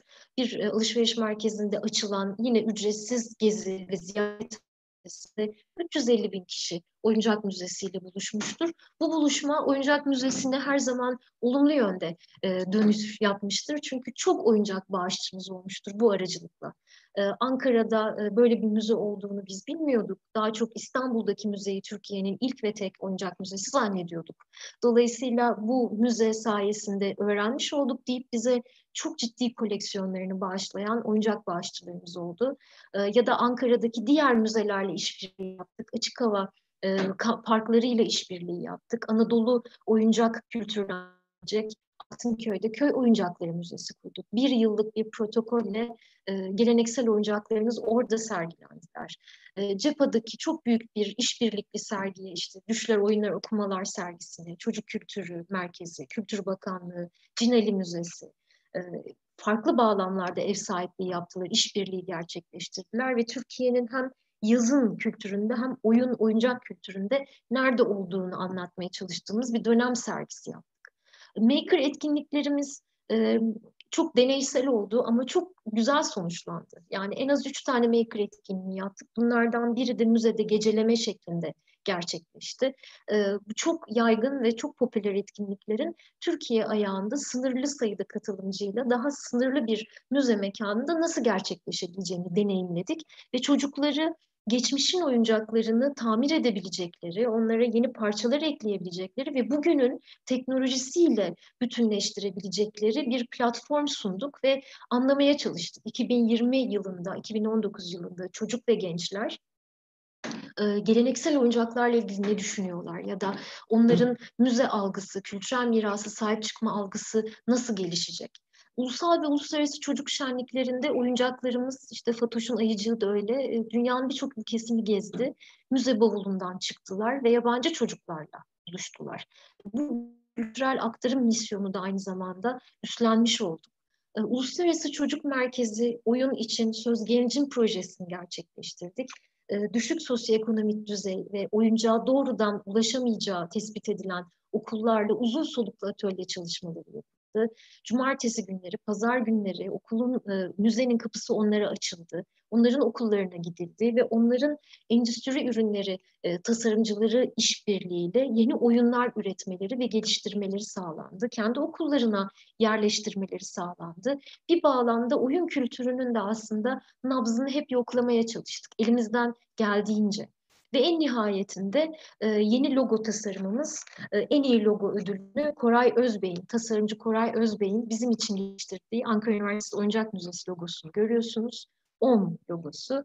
E, iki büyük ödül aldı. E, Grafik Tasarımcılar Meslek Kuruluşu logo tasarımı sergisi kapsamında ve biz en nihayetinde marka tescilli Ankara Üniversitesi Oyuncak Müzesi olduk. Hem daha kolay söyleniyor adımız artık hem de Ankara için eğer e, sürdürülebilirlik yaklaşımlarımızı biraz daha e, hayata geçirebilirsek mikro düzeyde ama makro ulaşımda ve makro katılımcılıkla birçok ziyaretçi çekebileceğiz diye düşünüyorum. Ee, okul öncesi ilkokul ve ortaokul eğitim paketlerimizin tamamı eğitim müfredatında 2018 Milli Eğitim Bakanlığı eğitim müfredatında birçok dersle ilişkilendirilerek müze koleksiyonu öne çıkarılarak oluşturuldu. E, müze öncesi, müze ve müze sonrası etkinliklerden oluştu ve arka sayfalarında da Türkiye'nin oyuncak haritası paylaşıldı izleyenlerle, ziyaretçilerle. E, müze eğitiminde hangi yöntemler kullanılıyor, hangi kazanımla oyuncağı birleştirirsiniz, hangi araç gereci kullanabilirsiniz, müzeye gelmeden önce ne yapın, müzeye geldiğimizde ne ile karşılaşacaksınız? Öğretmenlerimizden büyük ilgi gördü ve çok ağım ankara.edu.tr adresinden de renkli versiyonu indirilebiliyor. Müze eğitimine e, aslında armağan etmeye çalıştık. Yani, tamam müze e, ekibi tarafından yapıldı bu yayınlar. Müzenin öyküsünü bir kataloğa dönüştürmeye çalıştık. E, 2015 yılından itibaren Türkiye'deki bütün oyuncak müzelerini bir araya getiren bir platform kurduk. Türkiye Oyuncak Müzeleri platformu ve bunun ilk toplantısını Ankara'da gerçekleştirdik sürdürülebilirlik toplantısını biz kimiz, oyuncak müzeleri kim, ne yapıyoruz bugüne kadar, bizim destekçilerimiz kimler, bizim bir sponsorumuz var mı, biz kendi yağımızla nasıl kavrulabiliriz, dünyada mikro müzeler kimler, bunlar nasıl yaşıyorlar, ziyaretçiye nasıl ulaşıyorlar, bunu tartıştık kendi aramızda ve bunu bir kitap haline getirdik. E, bu toplantılar devam etti. İkincisi İstanbul'da yapıldı. E, İstanbul Müzesi önderliğinde, liderliğinde. Üçüncüsü Gaziantep Oyun ve Oyuncak Müzesi önderliğinde Gaziantep'te yapıldı. Türkiye'nin ilk e, oyun ve oyuncak e, kongresi aslında kapsamında gerçekleşti. Hasan Kalyoncu Üniversitesi ve Antep Büyükşehir Belediyesi öncülüğünde ve pandemiden sonra da kaldığı yerden devam edeceğini öngörüyoruz. Çünkü çok yeni temalarımız vardı burada. Değerli e, oyuncakçılar, e, sektörün önde gelen kişileri ve müzeler, oyuncak müzeleri katılım sağladılar. E, oyuncak Müzesi'nde birçok sivil toplum e, kuruluşu e, müze gönüllüsü olmak istediğini söyledi. Sivil toplum kuruluşu üyeleri ve onlara müzemizde müze gönüllülüğü projeleri gerçekleştirdik. Oyunun ve oyuncağın tarihçesini anlattık. Onlar öğrencilerini müzemize getirdiler. Bu devam edecek etkinliklerde e, ister istemez pandemi nedeniyle biraz sekteye uğradı. Bir müzen projesi gerçekleştirdik, geliştirdik aslında. Sponsor bulamadığımız için devam edemedik. E, ikinci dönem tekrar Ankara Üniversitesi tarafından muhtemelen bir BAP projesi olarak hayata geçirilecek. E, dijital öğrenme platformuna taşımak istiyoruz Oyuncak Müzesi'ni. Çocuk ve gençlerin dijital medya ve görsel tasarım ürünlerini ne kadar iyi kullandıklarını biliyoruz. E, her ne kadar üç boyutlu oyuncağın savunucusu da olsak, geleneksel oyuncağın savunucusu da olsak, dijitalleşme süreçlerine de entegre olmak zorunda olduğumuzu biliyoruz. Çünkü oyun öğrenme sürecinde çok önemli. Bir oyun geliştirelim dedik. United 3D oyun motoru kullanarak. Obje oluşturalım. Farklı e, Tuna Yanar'a da çok teşekkür ederiz. Genç müze gönüllümüz olur kendileri. E, bir sergi salonu, çok amaçlı bir sergi salonu tasarlayalım bir Cevizli Köşk tasarlayalım, bir Turkuaz Saray tasarlayalım. Dört tane de müzemiz olsun. Doğa Tarihi Müzesi, Arkeoloji Müzesi, Sanat Müzesi, Oyuncak Müzesi ve bu dört e, müzeye e, Türkiye'nin e, değişik müzelerindeki objelerin e, minyatürlerini ya da işte modellerini yerleştirelim. Bunun yazıları yazıldı aslında, izinler de alındı ve çocuk ve gençlerimiz bu kendi salonlarında, sergi salonlarında bu türdeki müzeleri oluşturabilsinler, e, o müzeleri öğrensinler getirsinler ve kendi sanal gezilerini oluştursunlar. Hem dediğimiz bu projeyi denedik, sınadık ve başarılı olduğunu ortaya çıkardık. E, hala yazmaya, yazılımlarını yapmaya devam ediyoruz. Oyuncak Müzesi olarak e, oyuncak boyutunu da işin içine katmayı tabii ki istiyoruz. Ama bir taraftan da amacımız e, doğa tarihi müzesi ya da arkeoloji müzesi gibi e, müze türlerini de çocuk ve gençlere aslında öğretebilmek ve doğru bilgiyle aslında onları e, müze sever bir birey olarak yetiştirmeye çalışmak bir BAP projesi olarak şu an hala çalışmayı beklemedi. Çok sayıda müze ziyaretçi araştırması yapıyoruz, yapmaya çalışıyoruz. Bununla ilgili şu anda bir projemiz var. Yakında yayına da dönüşecek. Özellikle ilkokul öğretmenlerinin ve okul öncesi öğretmenlerin müzeye öğrencileriyle birlikte geldiğindeki tutumlarını araştırdık. İki grubun tutumlarını farklı yöntemlerle karşılaştırdık ve müze içindeki tutumları ölçtük. Dolayısıyla biz müze olarak müze alanımızı geliştireceksek, sergi ve program yaratacaksak, proje için, e, müze için yeni projeler yazacaksak, ziyaretçiyi çeşitlendireceksek ziyaretçi araştırması yapmamız gerekiyor. Sayımız çok az ama gelen ve giden bütün ziyaretçiyle bir iletişim gerçekleştiriliyor. Ee, doğru, olumlu ya da olumsuz her türlü geri bildirimler alınıyor, değerlendiriliyor ve açılan sergiler ya da tasarımlar bu doğrultuda çalışıyor. Bütün materyaller aynı zamanda serginin bir parçası haline getiriliyor 95 ile 2015 yılları arasında müze atölyelerimizde özellikle müze sonrası çalışmalarda çocuklar tarafından üretilen ve müzemize bağışlanan çünkü e, eğitim faaliyetlerinde ürettikleri her şeyi alıp götürmek istiyor onlar e, bir anı olarak. Bir kısmı da e, buyurun bari sizde kalsın diyorlar. Onların izniyle serginin birer parçası olarak onları da sergiliyoruz müzede. Dönem dönem e, çocuk sergileri açıyoruz, çocuk resimleri sergileri açıyoruz. Uluslararası işbirlikçilerimiz var. E, hem Japonya'dan, hem Almanya'dan, hem Avusturya'dan, hem Belçika'dan. Oradaki oyuncak müzeleriyle yakın işbirliği halindeyiz. Elimizden geldiğince ürün gönderiyoruz ve oradan da e, çocuk e, çalışmalarını almaya e, özen gösteriyoruz. E, müzemiz içinde e, eğitim e, faaliyetlerinde yaratıcı drama, soru cevap, nesneden canlandırma, nesne çalışması, eğitsel gezi, e, bütün arabul uygulamaları gibi hem müze eğitiminin kullandığı hem yaratıcı dramanın ağırlıklı olarak kullandığı teknikleri daha çok hayata geçirmeye çalışıyoruz ve en büyük amacımız e, fark oluşturma çabası. Farktan kastımız şu, Türkiye'deki birçok müze için geçerli, bizim için de oyuncak kültürünün zenginliklerini devretmek, gelecek için bugünden kaynakları oluşturmak, e, bir misyon yazmış Bekir Onur. Aslında kendi de yazmamış. Birlikte çalıştığı bütün hocalarımızla, destekçilerle birlikte işbirliği yapan herkesle birlikte yazmış. Bunu hayata geçirmemiz gerekiyor ve 1990 yılında kurulduk. Her şeye rağmen uzun soluklu olmak bizim en büyük amacımız. Zengin bir koleksiyon var. Hepinizi bu zengin koleksiyonu keşfetmek için müzeye her daim davet ediyoruz. 1890'dan e, Sayın İncisan hocamızın kendi bebek evinin bir parçası da bizim müzemizde.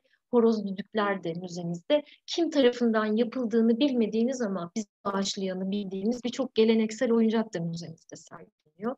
Belki sizlerin oyuncakları da gelecekte e, müzemizde yer alacaktır diye düşünüyorum. Tabii ki biz yalnız değiliz. Biz önemli bir aileyiz. Oyuncak müzeleri ailesiyiz Türkiye'de. Çünkü bir platformuz.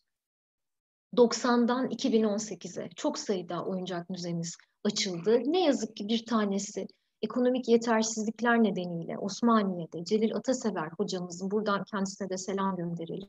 Türkiye'nin en büyük koleksiyonerlerinden biridir. Celil Atasever hocamızın e, koleksiyonu geçici süreliğine kapandı. O da yakın zamanda İstanbul'da yeniden hayata geçecek. Gördüğünüz gibi büyük bir aile olduk. E, son olarak da geleneksel İrp Oyuncakları Müzesi bize katıldı. Bir atölye gibi üretime de devam etmekte. Ee, en güzeli Bursa'nın İnegöl ilçesinde Devlet Hastanesi bünyesinde bir oyuncak ambulans müzesi açıldı. 2018 yılında e, ambulanslardan, eski ambulanslardan ve sağlık oyuncaklarından, sağlıkçı oyuncaklarından oluşan en yeni üyemizdi. O küçük bir galeri ama çok başarılı bir galeri. E, sizleri çok tuttum. Son olarak da aslında Celil, Sayın Celil Atasever hocamın e, benimle paylaştığı bir bilgiyi e, paylaşarak kapatmak ve sorularınızı aslında almak istiyorum. Celil Hocam e, der ki, hepinize de aslında selam gönderir. İstanbul'da ondan fazla oyuncak koleksiyoneri var. yaklaşık 6-7 oyuncak koleksiyoneri İzmir ve Balıkesir'de. Üç koleksiyoner Bursa'da, iki koleksiyoner Denizli'de ve bir koleksiyoner Osmaniye'de ve bunlar binin üzerinde e, oyuncak e, sahibiler. E, ağırlıklı olarak da e, çok farklı pazarlarda ve mezatlarda oyuncak kültürünü hala takip edip e, kendi e, destekleriyle, kendi bütçeleriyle oyuncak alıp bunları biriktiren e, ve benim burada adını sayamayacağım, sayısını da paylaşamayacağım kadar çok e, oyuncak müzemizin aslında temelini oluşturacak koleksiyon var da diyor kendisi. Bugün Türkiye'de sayı neredeyse 60'a minimum düzeyde 60'a ulaşmış. Yeni mikro müzelere inşallah diyorum. Hani ben birazcık kapatayım isterseniz hocam. Bayağı yaklaşık bir saat 10 dakikadır konuşuyorum. Umarım atladığım bir şey yoktur. Atladığım bir şey varsa da affola. Çünkü oyuncak öyle benim bir saatte anlatabileceğim bir konu değil zaten. Hiç öyle bir iddiada bulunmadım yani. Çok teşekkür ederim sabrınız için. Çok keyifliydi. Ee, konuklar için de aynı olduğunu düşünüyorum. Ee, şimdi katkılar, sorular onları alalım. Buyurun. Ceren'in soru, e, katkı ya da deneyimlerinizle ilgili paylaşmak istedim. Bir sorum olacak izin verirsen. Buyurun Adnan Diler. Buyurun. Evet. E, Ceren Hanım bu mükemmel sunum için çok teşekkür ediyorum. Çok güzeldi. Teşekkür ederim hocam. Peki oyuncakçı dükkanı benim çok ilgimi çekti. Orada ki oyuncaklar e, yani hep e, dümbelek, darbuka gibi böyle vurmalı çalgılar ve böyle üflemeli şeylerdi, çalgılardı. Hemen e, biraz e, hafızamda da bir şey, e, bir konu canlandı. 90'lı yıllarda e, Werner Bachmann'la tanışmıştım. O müzikolog kendisi ve müzik aletleriyle ilgili korpuslar yapmıştı. Mezopotamya ve Mısır'ı yayınladı ama Anadolu'yu yayınlamadı, yayınlayamadı daha doğrusu. Makaleler çünkü gitmemişti, çok eksikti. Böylece kaldı. Onunla tanıştığım zaman bana dedi ki arkeologlar bu oyuncaklarla e, müzik aletlerini karıştırıyorlar. E, esasında onların oyuncak dediği çok sayıda obje aslında evet. düdük, çalgı, ya ben şeyi çok merak ediyorum. Oyuncakla e, bir müzik aleti arasında ne fark vardır? Ya da oyuncakla böyle küçük bir idol, e, böyle bir imge arasında ne fark vardır? Siz e, hocam literatürün bir şeyler söylersiniz. Evet, e, yani benim okumalarım tabii burada bana katkı sağlayacak hocalarım da var. Mesela Ferda hocam burada. Onu da gördüğüme çok mutlu oldum. E, Kıbrıs'tan. O da mesela Anadolu Medeniyetleri Müzesi'ndeki e, müzik aletleri üzerine bir doktora tezi yapmıştı Ferda hocam. Belki o da bir katkı sağlayacaktır hocam bize. E, oyuncağın e, senaryosu olan, kuralları olan bir e, oyuna aslında eşlik etmesi genelde bekleniyor Adnan hocam. E, ve onunla e, serbest seçimli bir oyun canlandırabiliyor, hayal gücünü devindirebiliyor çocuk. Aslında geleneksel anlamda e, oyun e, kavramlarına, kuramlarına da baktığımızda her şeyi oyuncak olarak kullanabileceği. Dolayısıyla bir müzik aletinin de aynı zamanda oyuncak olabileceği, aynı zamanda da bir müzik aleti de olabileceği. Niyet aslında burada ve oluşturduğunuz senaryo çok önemli. Dolayısıyla bütün e, alan yazında sizin çok güzel bir şey söylediniz. E, oyuncak mı yoksa bir idol mü yoksa bir figür mü ya da bir çalpara mı bu e, diye çok karıştırdığımız, aklımızı karıştıran bütün objeleri e, anonim e, olarak nitelendirmişler. Özellikle Batı'da e, British Müzesi'nin koleksiyonundaki birçok arkeolojik objenin işte toy or idol yani oyuncak ya da idol. Toy and idol'a and idol'a dönüştürülmüş. Yani idol ve oyuncak. E, çünkü bu her ikisinde de çok kuvvetli ihtimalle aynı içgörü ve aynı itki vardı. Dolayısıyla o e, kadın figürü e, çocuğun kendini daha iyi hissettirdiği, belki konuşturduğu, belki arkadaşlık yaptığı bir objeydi. Ama annesi ve babası için aynı zamanda bir tapkı malzemesiydi. Anadolu'da çok uzun yıllar e, oyuncak bebeklere mesela kaş göz çizmediler. E, çünkü dini anlamda e, kaş göz ve tasvir çizmenin e, yanlış olacağını, günah olacağını düşündü insanlar. Ya da onun bir kötü e, bir şans getireceğini düşündüler. Uzun yıllar o oyuncak mı yoksa aynı zamanda hani bir insan sureti mi, bir insan silüeti mi o bile belli olmadı. Arada çok ince bir çizgi var. E, oyuncak olabilmesi için yani son dönemlerde çocuğun gelişim düzeyinde ağırlıklı olarak e, çocuğun e, kendi başına kuracağı bir oyunun bir figürü, bir e, kurgusal bir e, objesi olabilmesi önemli bir e, kriter aslında ama hala e, biliyorsunuz ki birçoğunuz da belki oynamışsınızdır. Sokaktaki taş bile bizim aslında kendi başımıza da oynayabileceğimiz, yanımızdaki arkadaşımızla birlikte de oynayabileceğimiz bir malzeme. Dolayısıyla hem o hem de o hocam. Çok ha. profesyonel bir yanıt belki olmamış olabilir ama e, hem literatür bunu söylüyor hakikaten. Evet evet, evet. tahmin e, ettim ben de. İçinize doğduğu gibi hocam yani. Evet içime doğmuş. Bunu çok tartışmamak belki de ama doğru bilgiyi evet. vermek şöyle de kullanılıyordu ama böyle kullanımları da vardı demek herhalde daha bilimsel olacaktır diye düşünüyorum. Belki zamanla e, çok daha net anlaşılabilecek e, figürlerin, bazı objelerin idol olarak kullanıldıkları çok daha kesinlik kazanacak. Ama ben de e, evdeki birçok objeyle çok farklı oyunlar oynayarak büyüdüm. Dolayısıyla onun hiçbir zaman garantisi yok hocam. O idol oyuncak olmuştur. Olmuş olabilir yani. Evet, evet. Teşekkür ederim.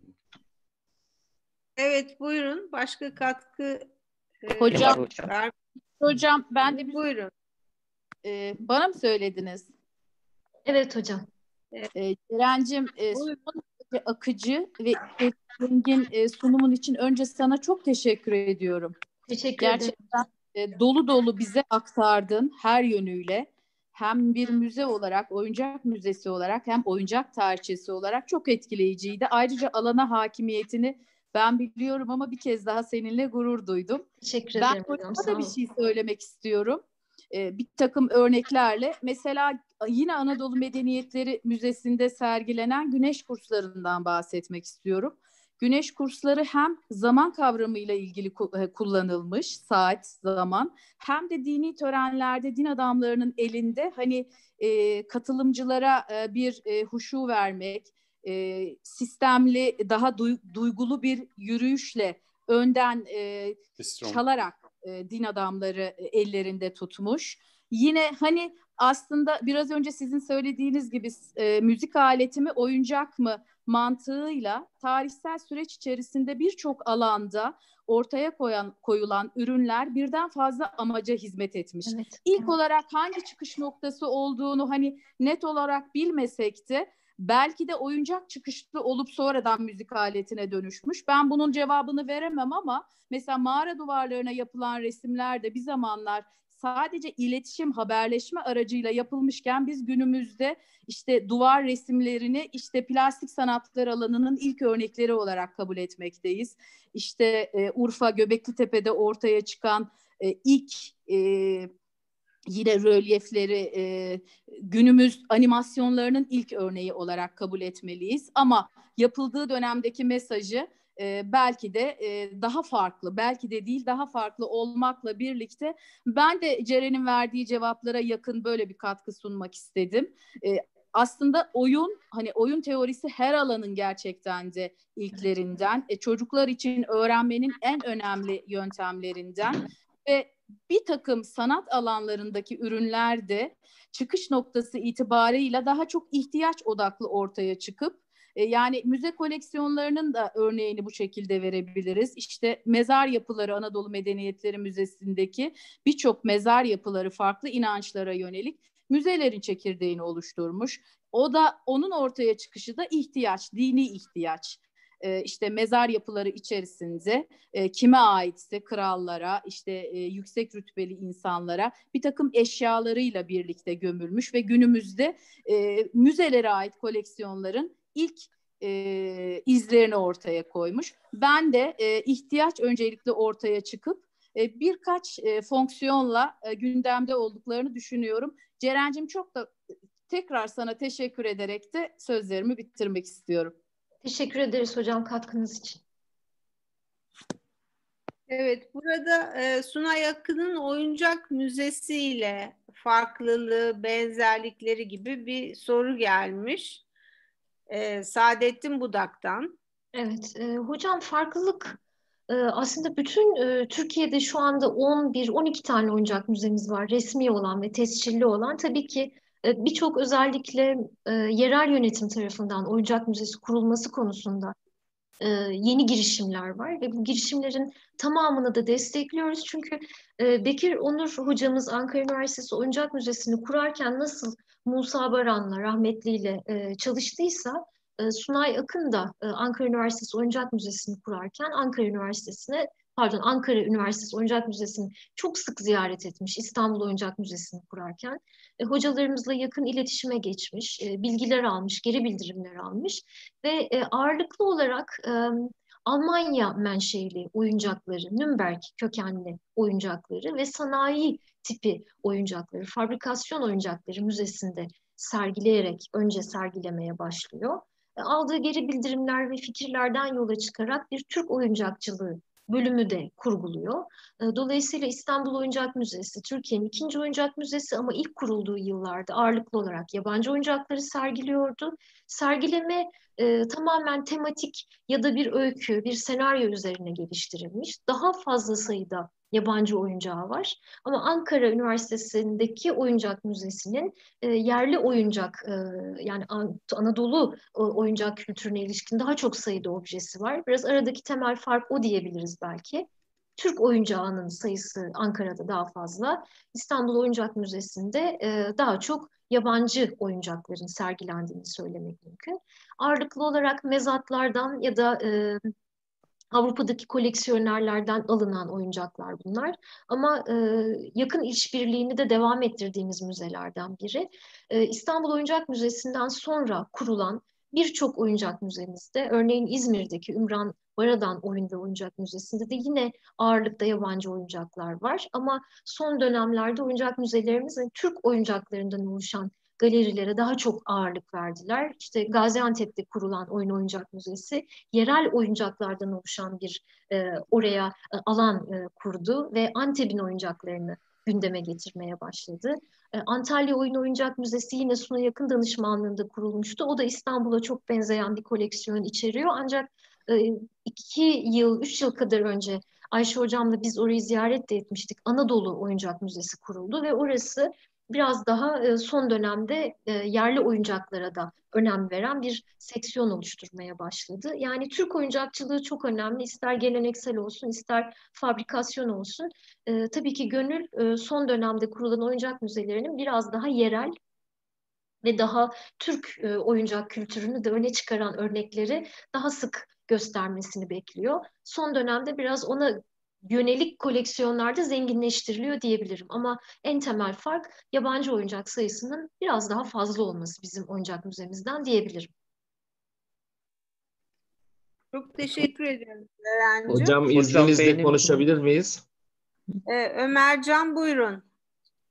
Merhabalar hocam. Öncelikle çok faydalı bir sunum oldu. Çok teşekkür ederiz hem size hem Ceren hocama bu güzel sunum için. Ee, bu arada bizim e, şöyle bir durum var e, ülke olarak.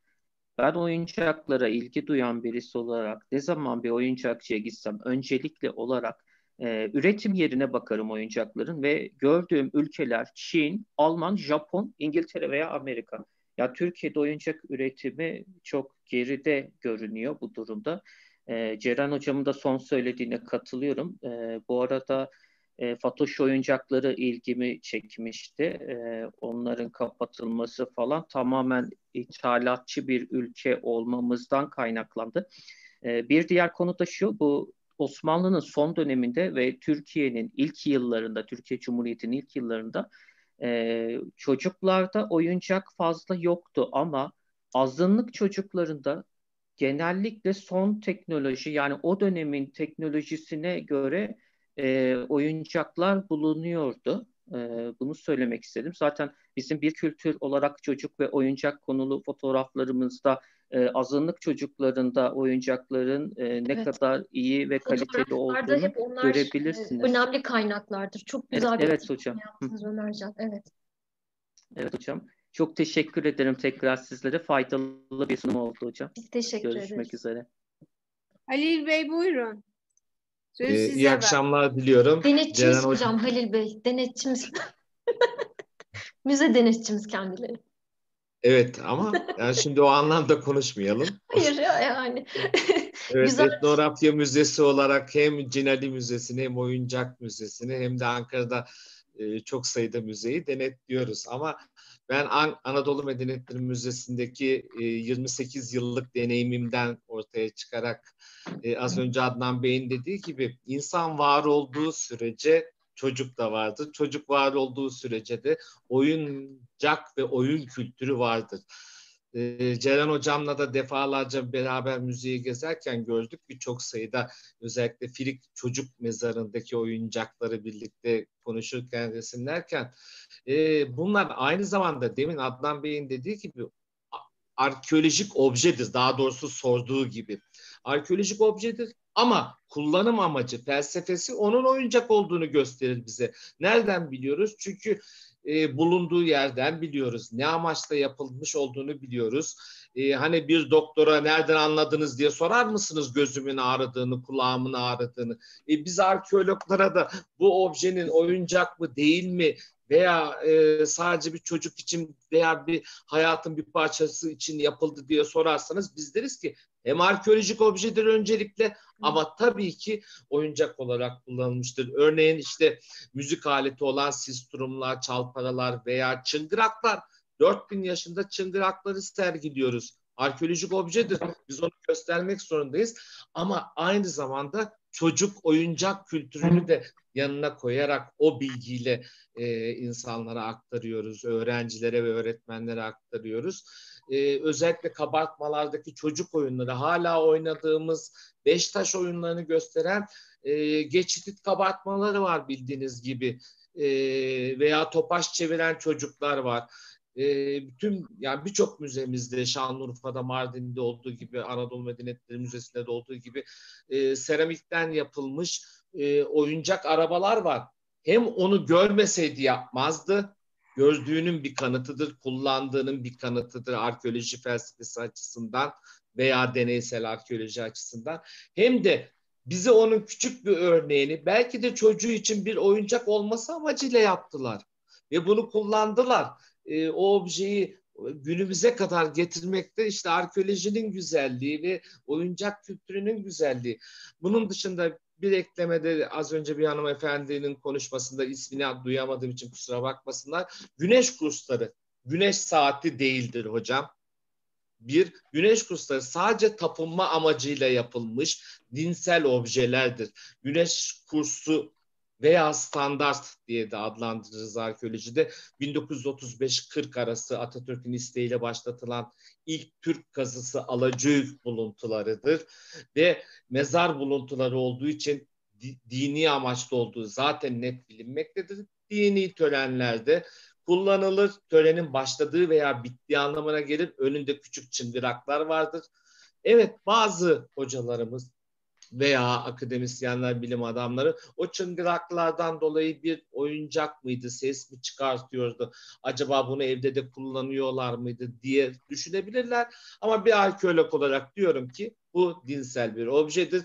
Dini törenin bittiğini, başladığını söyleyebilir. Oradaki ruhani bir havayı verir. Törendeki cenaze alayındaki daha sonra mezara bırakılır. Ama dediğim gibi oyuncakların en güzel örneklerini sunan e, Ankara Oyuncak Müzesi değerli hocam Bekir Onur'la birlikte e, diğer hocalarım ve Ceren hocamın da katkılarıyla bugünkü aşamasına geldi. Bizler de onları denetlemekten keyif alıyoruz bakanlığımız adına ve dileğimiz Türk oyuncaklarının çoğalması. Ben Ankara Etnografya Müzesi'nde çalıştığım için etnografik kültüre uygun olarak e, son 100 150 yılda 200 yıldaki Türk oyuncak kültürünün de yansıtılmasını e, istiyorum, gönülden istiyorum. Teşekkür ediyorum dinlediğiniz için.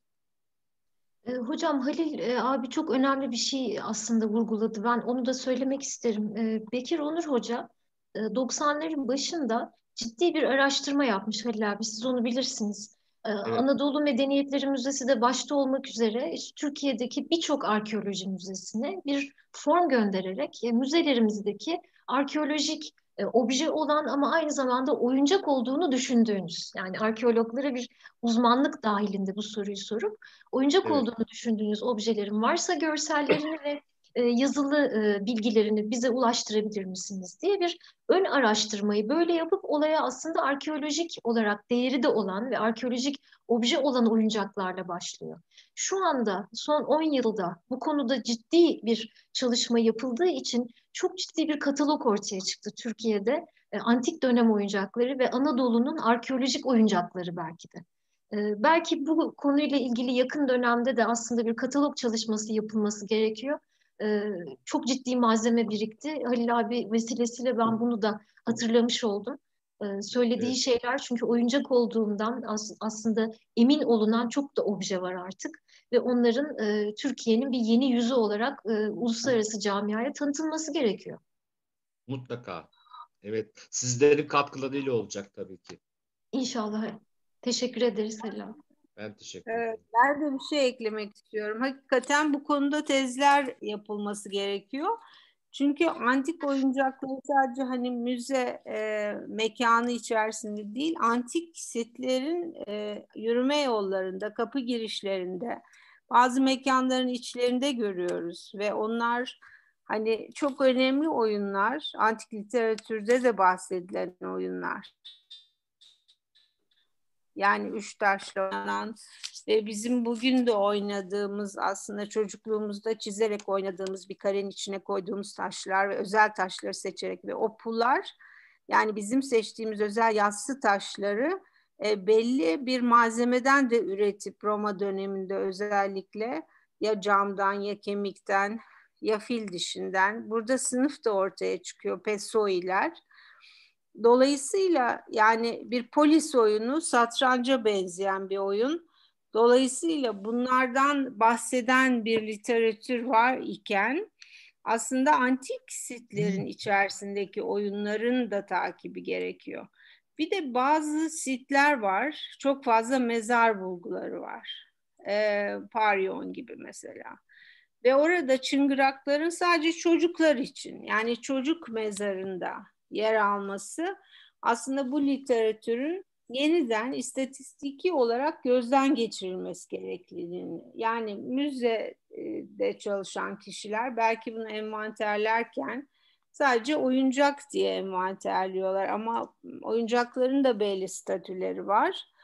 E, malzemeye bağlı.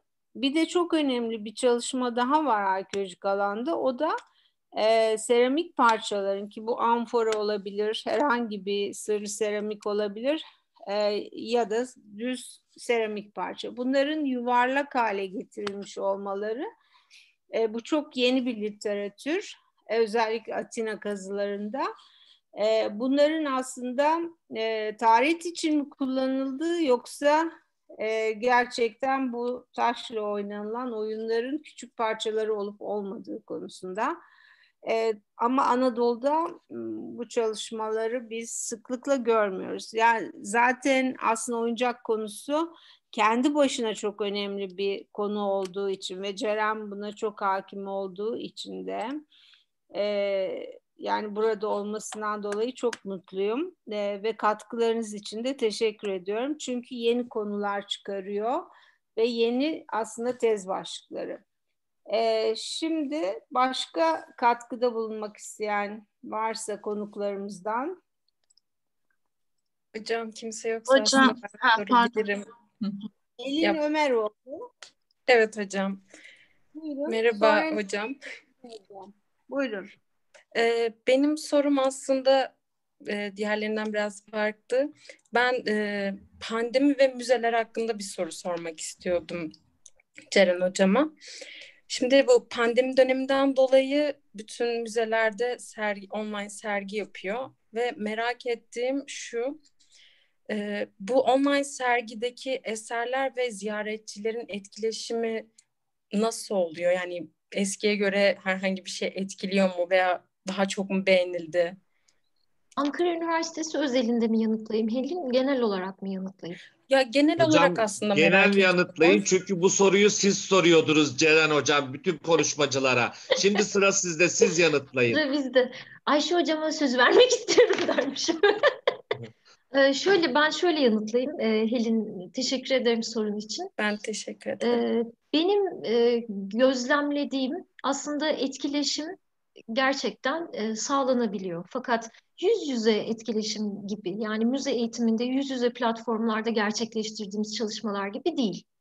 E, son dönemde bu soruya aynı şekilde müze eğitimi alanında e, çalışan diğer hocalarımızın da yanıt vereceğini düşünüyorum. E, bizim gözlemlerimiz ve yaptığımız araştırmalar iyi planlanan yani yapılandırılmış bir dijital platformun çocuk eğitiminde uzaktan da olsa yüzde 65-70 düzeylerinde başarıya ulaştı. Ancak e, Türkiye sınırları içerisinde bazı özel müzelerimizin gerçekleştirmiş olduğu dijital etkinlikler ve eğitimler var henüz. Dolayısıyla devlet müzelerinde şu an böyle bir e, girişimle karşı karşıya değiliz ama zaman içerisinde olacaktır diye düşünüyorum. Tespit ettiğimiz 15-20 civarında dijital platform kullanan müzenin de çocuklarla birebir gerçekleştirdiği etkinliklerin geri bildirimleri henüz açıklanmadı. Bizim yakından izlediklerimizde aslında ikiye ayırabilirim. Canlı yayınlar, e, YouTube yayınları ya da gördüğünüz gibi Zoom üzerinden anlatımlar henüz etkisi ölçülmemiş bir şekilde kitlesel anlamda ziyaretçiye ulaşma çabaları var. Bir diğeri de yüz yüze ziyaretçiye Zoom üzerinden ya da benzer platformlar üzerinden ulaşan, dijital süreçlere bir başlık açıp bir tema olabilir, bir koleksiyon adı olabilir.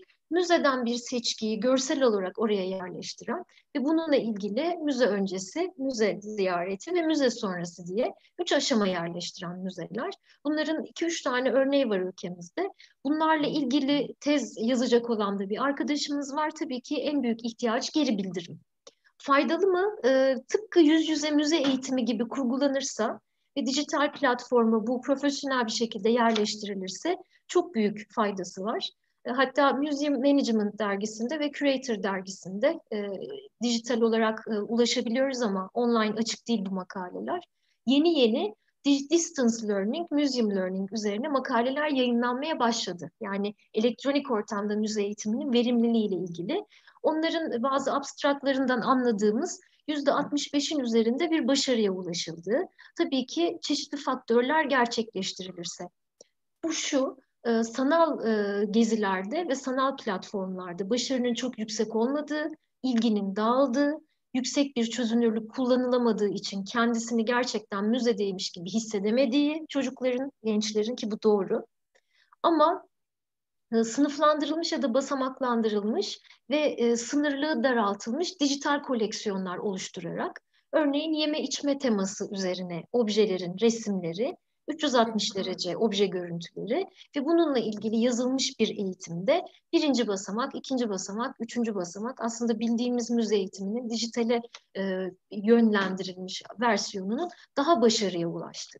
Bunda da 60'ın, %60'ın üzerinde bir başarıya ulaşıldı. Şimdilik bu vaziyetteyiz. Çünkü henüz Mart'tan itibaren biz müze eğitiminde dijital süreçleri kullanıyoruz ve dijital müze eğitimi yapıyoruz.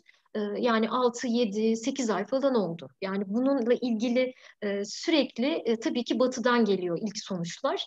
Onlar da dijital sergilerin daha başarılı, sanal gezilerin ise beklenenden e, dikkati dağıttığı ve daha kısa süreyle gezilip çıkıldığı. Yani hocalarım buradalar, onlar varken e, bu yorum yapmam ne kadar doğru olur ama hani müzenin bir kapısından girip öbür kapısından çıkıyoruz ya geleneksel müze eğitiminde. Sanat türler ona dönmüş. e, tematik müze eğitimleri, dijital müze eğitimleri hani bizlerin hep yapmak istediği ve önerdiği öncesi müze ve müze sonrası içeren süreçlere dönmüş durumda şu anda. Peki hocam şimdi e, bizim bir dersimizde biz sanal gerçeklik e, alanında bazı çalışmalar yapacağız. Daha doğrusu evet. ben yapmayı düşünüyorum. E, bu müze sergisinde yani e, nasıl dikkat dağıtmadan şey yapabiliriz, geziyi sağlayabiliriz? Yani bir anda müzeden girip diğer kapıdan çıkmamı engelleyebiliriz sizce? Bir fikriniz Bunu, var mı? E, Helin e, önemli müzeler, batıdaki önemli müzeler bir platformda toplandılar. Belki e, mail adresimden bana ulaşırsan burası için çok uygun olmayabilir ama ben sana onunla ilgili bir link veririm.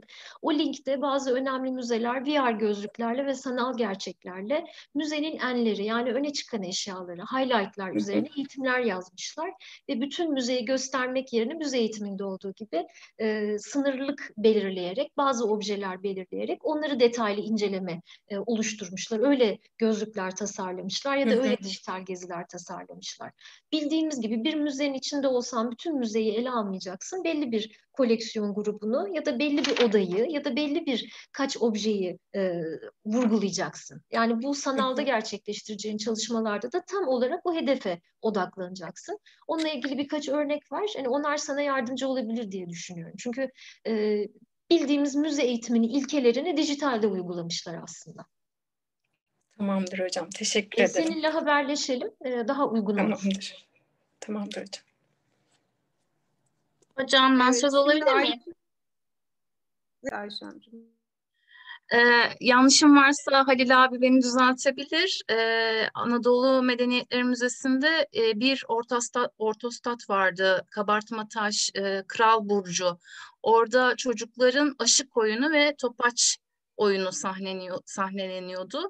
O beni çok etkilemişti. Yani aslında geçmişten günümüze oyun ve oyuncak her zaman bizim ihtiyacımız ki bu pandemi döneminde de ben de e, bu e, psikolojik olarak çok fazla etkilenmemek adına iki oğlumda sürekli oyun oynayarak vakit geçiriyorum.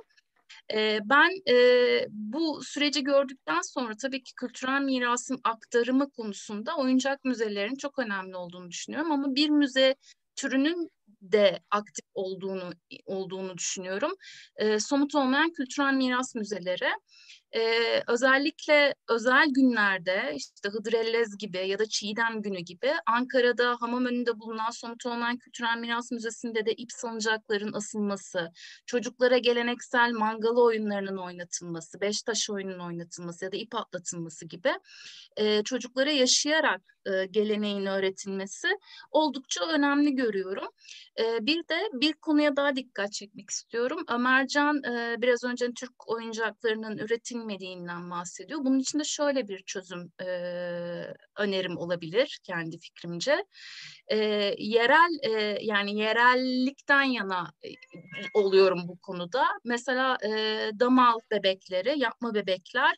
Bunu yapan e, Fidan Atmaca diye bir usta var. Kadıncağız e, yaşayan insan e, hazinesi e, tescil yani alıyor, belgesini alıyor. Ancak bu kadıncağızın emekli olabilmesi için yeterli destek verilemiyor. Ve bu kadıncağız e, damal bebeklerini pazarlıyor. Bu arada Ceren'cimle e, e, müjde vermek isterim. İki tane damal bebeği de e, müzeye bağış yapmak üzere Fidan Hanım'dan aldım. E, bu Teşekkür anlamda ederiz. Ömer hani Ömercan'ın dediklerine şöyle bir şey söyleyebilirim. Yerel pazarlarda hala e, geleneksel oyuncakları yapan, sürdüren ustalar var. Bunların desteklenmesi gerekiyor. Belki böyle bir devlet politikası e, oluşturulabilir. Hem kırsal kalkınma desteklenebilir, hem insanlara ek kaynak olabilir, hem de e, gerçekten geleneksel oyuncakların sürdürülebilirliği sağlanır. Bu topaç olur, e, işte bir sapan olur, bez bebek olur, tahta beşik olur. Sonuçta bunlar hala yapılanıyor ve e, maalesef e, olay franchising olayına dönüştüğü gibi oyuncaklarda da bu durumda işte Made in China olması en önemli firmaların bile Çin'de iş gücünden faydalanıp oralarda üretim yaptırması tek tipleşmeye doğru gidiliniyor. Yani işte benim çocuklarım bez bebekle oynamıyor da benim çocuklarım Barbie ile oynuyor gibi oluyor.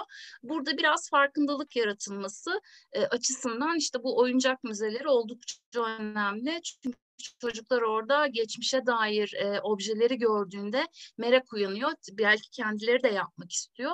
Bu anlamda geleneksellik için bunu söyleyebilirim. Yerellik diyorum. Yerel e, ustaları desteklemek gerektiğine inanıyorum. Ceren'cim sunumun için çok teşekkür ederim. Çok faydalıydı. Çok teşekkürler. Tekrar herkese de iyi hafta sonları diliyorum. Teşekkür ederiz. Nevin Hanım'a vereceğim sözü. Nevin Hanım buyurun. Merhaba herkese. Ee, öğrencilik günlerimi özlemişim. Sunum çok e, güzel geldi bu yüzden. Ee, çok teşekkürler. Ağzınıza Teşekkür sağlık. Teşekkür ederiz. Hoş geldiniz. Hoş bulduk Bilir Hocam. Size de bu bunu düzenlediğiniz için teşekkür ederiz. Ee, ben e, müzenin, yani oyuncak müzesinin eserlerinden yola çıkarak yapılan e, tezler var mı? Çünkü onlar sadece bir oyuncak değil, aynı zamanda e, ülkenin de bir yansıması oluyor. E, mesela biz kütüphanede çocuk kitaplarını e, topluyoruz. O çocuk kitapların sadece kapak resimlerinden bile onlarca tez konusu çıkar diye düşünüyoruz. Henüz bunu yapmak için kimse gelmedi ama tez yapılabilir diye düşünüyorum. Çağrı oyuncak... ama çok güzel bir çağrı oldu Nevin Hanım bekleriz tez yapmak evet. isteyenleri. Yani oyuncak müzesinin içeriğinden de yola çıkarak evet. yapılan tezler ya da devam eden şu an devam evet. eden tezler var mı? Yani sizin araştırmalarınız çok değerli bir yerde duruyor ama benim istediğim müzenin içinden bir şey çıktı mı? Bunu öğrenmek hani istedim. Bir tanesi şu an e, Celil Atasever Hoca tarafından devam ettiriliyor. Yüksek lisans tezi ve bu Türk oyuncakçılığı ile ilgili yapılmış en kapsamlı yüksek lisans tezi olacak. Ee, Ankara Üniversitesi Oyuncak Müzesi koleksiyonunu sadece ele alan bir yüksek lisans tezi yok. Çünkü genellikle Türk oyuncaklarını ve bunların oyuncak müzelerindeki e, sergilenişini ve macerasını anlatan tezler oluyor. Bize genelde her yıl iki ya da üç e, lisansüstü düzeyde eğitim yapan öğrenci arkadaşımız yazılı olarak ya da kişisel olarak başvuruyorlar e, soru formları veriyorlar ve kendi koleksiyonumuz ve müzecilik anlayışımızla ilgili sorular soruyorlar. Onu müdürümüz ya da müzede çalışan diğer uzman arkadaşlarımız hepimiz yanıtlıyoruz ve kendilerine gönderiyoruz. Bununla ilgili yapılmış dört tane tez var. Türk oyuncak kültürünü, çağdaş müzecilikte oyuncak müzelerin yerini. Bunları tez bankasından indirebilirsiniz. Oyuncak ve müze anahtar sözcüklerini yazarak yaklaşık dört sayfalık bir tez e, dökümü elde edebiliyorsunuz. E, dolayısıyla sadece Ankara Üniversitesi Oyuncak Müzesi koleksiyonu adı altında yapılan bir tez yok. İki tane e, yüksek lisans tez bitirme projemiz, bir tanesi zaten burada Sayın Ali Armağan Daloğlu'nun sanal müze e, kapsamında bir müze çalışması esnasında Ankara Üniversitesi Oyuncak Müzesi koleksiyonunu da işin içine dahil etmek istediği bir tane tesis yüksek lisans projesi, iki tane de koleksiyondan yola çıkarak geliştirilen eğitim paketiyle ilgili tesis yüksek lisans projesi yapıldı. Daha çok bitirme projelerimiz var ve farklı üniversitelerde lisansüstü düzeyde e, bunlardan yaklaşık iki tanesi doktora, e, dört ya da altı yanlış hatırlamıyorsam tanesi de lisansüstü tez bünyesinde müzemizden de görüş alındı, koleksiyon e, ayrıntıları alındı ve müzecilik yaklaşımımız soruldu. E, böyle yanıtlayabilirim Nevin Hanımcığım size. Çok teşekkür Onları ederim. Onları da size ulaştırırım ben mail aracılığıyla. Ulaşabilirsiniz. e, teşekkürler. Umarım e, müzenin kendisiyle ilgili yani oyuncak kültürü, evet. işte Türkiye'deki kültür vesaire değil. Sadece evet. Ankara Oyuncak Müzesi'ni konu alan evet, eserlerden çıkarak yapılan e, projeler, tezlerde bol olur umarım. Teşekkür inşallah. ederim. Ben teşekkür ederim. Hatta bu doktora tezlerinden biri Türk endüstri, oyuncak endüstrisi üzerine endüstri ürünleri tasarımı bölümü tarafından yapılmış bir tezdi. Afşar Hoca bizimle de irtibata geçti ve şu anda e, Türk oyuncaklarının endüstriyel altyapısı ile ilgili de bir platform hazırlığı içerisindeler. Yakın zamanda bu da yayınlanacak. E, yayın olarak değil bir blog, bir platform olarak yayınlanacak. Böylece her birimiz 50'lerin, 60'ların, 70'lerin oyuncaklarının endüstriyel tasarımdan nasıl etkilendiğini de e, görebileceğiz. Yani Türk oyuncakçılığı açısından çok önemli bir veri tabanı olacak diye düşünüyorum. Müzemizden de çok oyuncak orada yer aldı bu arada. E, tanıdık yüzler olacak yani. Evet. E, demek istediğim bu tip projeler hani evet, başka e, konularda Artması da e, edinilecek pek çok bilgi var müzede. Çok Aynı güzel, şekilde Cinali. Müzesi'nde. Evet. Cinali ile biz çok e, bütünleşik çalışan iki mikro müzeyiz aslında. E, Cineli demek aynı zamanda okul kültürünün çok önemli bir parçası. Dolayısıyla bizim e, Ankara Üniversitesi Oyuncak Müzesi'nin okul kültürüyle ilgili küçük bir galerisi var. Aslında galeri değil bir vitrini var. Orada Cineli kitapları da mevcut. Onlar da çocuğun en önemli oyuncaklarından biriydi. Benim için öyleydi en azından. Teşekkür ederiz katılımınız ve hatırlatmanız için. Güzel. Ee, biz de umarım e, Ankara Oyuncak Müzesi ile Cineli Müzesi ortak bir proje yapar dileğinde bulunuyoruz. Evet. Teşekkürler. Teşekkür ederiz.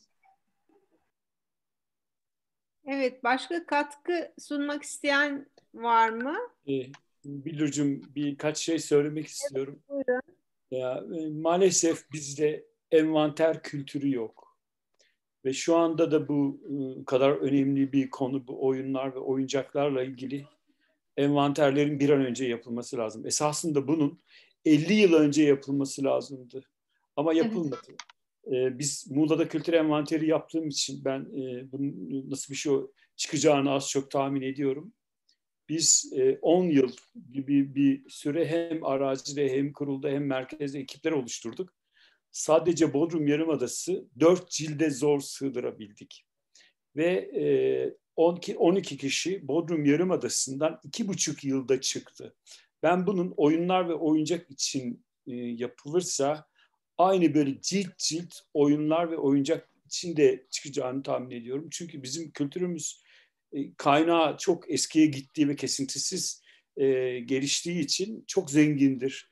Ama maalesef buradaki temel sorun süreç içerisinde bütün bilgiler belleklerde ve her şeyde kaybolup gidiyor. O nedenle bir an önce bu envanterlerin yapılması lazım. Ama bu nasıl olacak? Şimdi TÜBİTAK'a proje verseniz sosyal efendim e, şeye e, SOBAK diyeceklerdir ki bunun arge boyutu yok. Ya toplamadan arge boyutu olabilir Öyle mi? dediler hocam zaten. Aynen. Şimdi bu kafaları bu insanlardan ve bu sistemden nasıl değiştireceğiz? Bizim temel sorunumuz bu. Yani o nedenle e, yine de uğraşıp böyle ortaya baba yiğitler çıkması lazım. Ceyran Hanım gibi böyle bu envanterlerin bakın bu çok acil. Çünkü her şey kayboluyor. E, bunun için de bir yolunu bulmak lazım. Hatta böyle, böyle bir çalıştay yapılabilirse bir çalışma ben de bunu elimden geldiği kadar katkı sağlamak isterim. Çünkü çok önemli. Bu oyunların içerisinde tarih var. Her şey var. Evet. Kimlik var. Hocam Oyun- yazıyoruz sizi çalıştayımıza şimdiden. Bu konuyla ilgili ben bir şey söylemek istiyorum. Çok önemli bir şey hatırlattınız. Oyuncak müzeleri bu konuda çok büyük bir sıkıntı çekiyor hocam. Çünkü müzelerimizin kurucuları e, zamanında ellerinden geldiğince bu e, malzemeleri envanterlemişler. E, İlk 600 objemiz Kültür Bakanlığı'na bağlı objelerimizin hepsi envanter defterlerinde ve hepsi fotoğraflanmış durumda. Ancak e, bağışçılarla ilgili çok az bilgi sahibi olabiliyoruz ya da dönemlerle ilgili yanlış bilgileri devam ettirdiğimiz bazı envanter kayıtları olmuş. Bizim imdadımıza hocam yani her kimse lütfen yanlış anlamasın pandemi yetişti. Nasıl oldu? Ben ve birkaç arkadaşım pandemide bazı sosyal platform, oyuncak platformlarıyla tanıştık. Cep telefonlarından onların canlı yayınlarına katıldık. Ee, buradan e, kişisel ilişkiler kurduk insanlarla. 2-3 tane sağ olsunlar bize çok destek veren böyle oyuncak delisi ama varını yoğunu oyuncağa yatıran İstanbul'da birkaç tane arkadaş var. E, fotoğraf gönderiyordum ben. E, diyordum diyordum ki şu Gürel'in şu oyuncağı sizde var mı? Adamcağız bana diyor ki o Gürel değil ki. 50 yıldır Gürel diye kaydedilmiş. Üzerinde hiçbir e, şey yok, e, imge yok, hiçbir kabartma, hiçbir şey yok. Hocam ilk Ankara Üniversitesi Oyuncak Müzesi'nde envanterlendiği için bizden sonra kurulmuş bütün oyuncak müzeleri de onu Gürel diye kaydetmişler envantere. Bireysel oyuncakçılar da Gürel diye kaydetmişler. Böyle sayfa sayfa metinler basılmış, işte broşürler basılmış. Gürel'e ait olmayan oyuncak Gürel diye Türkiye'de gezmiş e, düzeltiyoruz. Şimdi biz düzeltince e, bizden e, kaynaklı işte Bekir Onur Hoca'nın oyuncak müzesi bunu şu şekilde düzeltmiştir deyip bu sefer bütün envanter yeni baştan düzeliyor. Bu sorun hepimiz için önemli bir sorun olduğu için biz bunu bir projelendirelim dedik. Fakat söylediğiniz gerekçeler çok da doğru tahmin ettiniz. Bu gerekçelerle yani ARGE boyutu olmadığı için bu projeler reddedildi. Ee, o yüzden oyuncak, Türkiye'nin oyuncak haritası projesini kendi adımıza çıkardık, başlattık. Çünkü ben e, Ankara Üniversitesi Oyuncak Müzesi'nde yokken benden önce işte Müge Hocam, Neslihan Hoca, işte Ayşe Hocam burada o yakından bilir. E, Bekir Onur Hoca oyun ve oyuncak derlemeleriyle ilgili ekip çalışmaları e, yaptırmış, yönetmiş, hocalarımıza bu konuyla ilgili görevler vermiş ve herkes gönüllü olarak çeşitli yayınlar yapmışlar, derlemeler yapmışlar.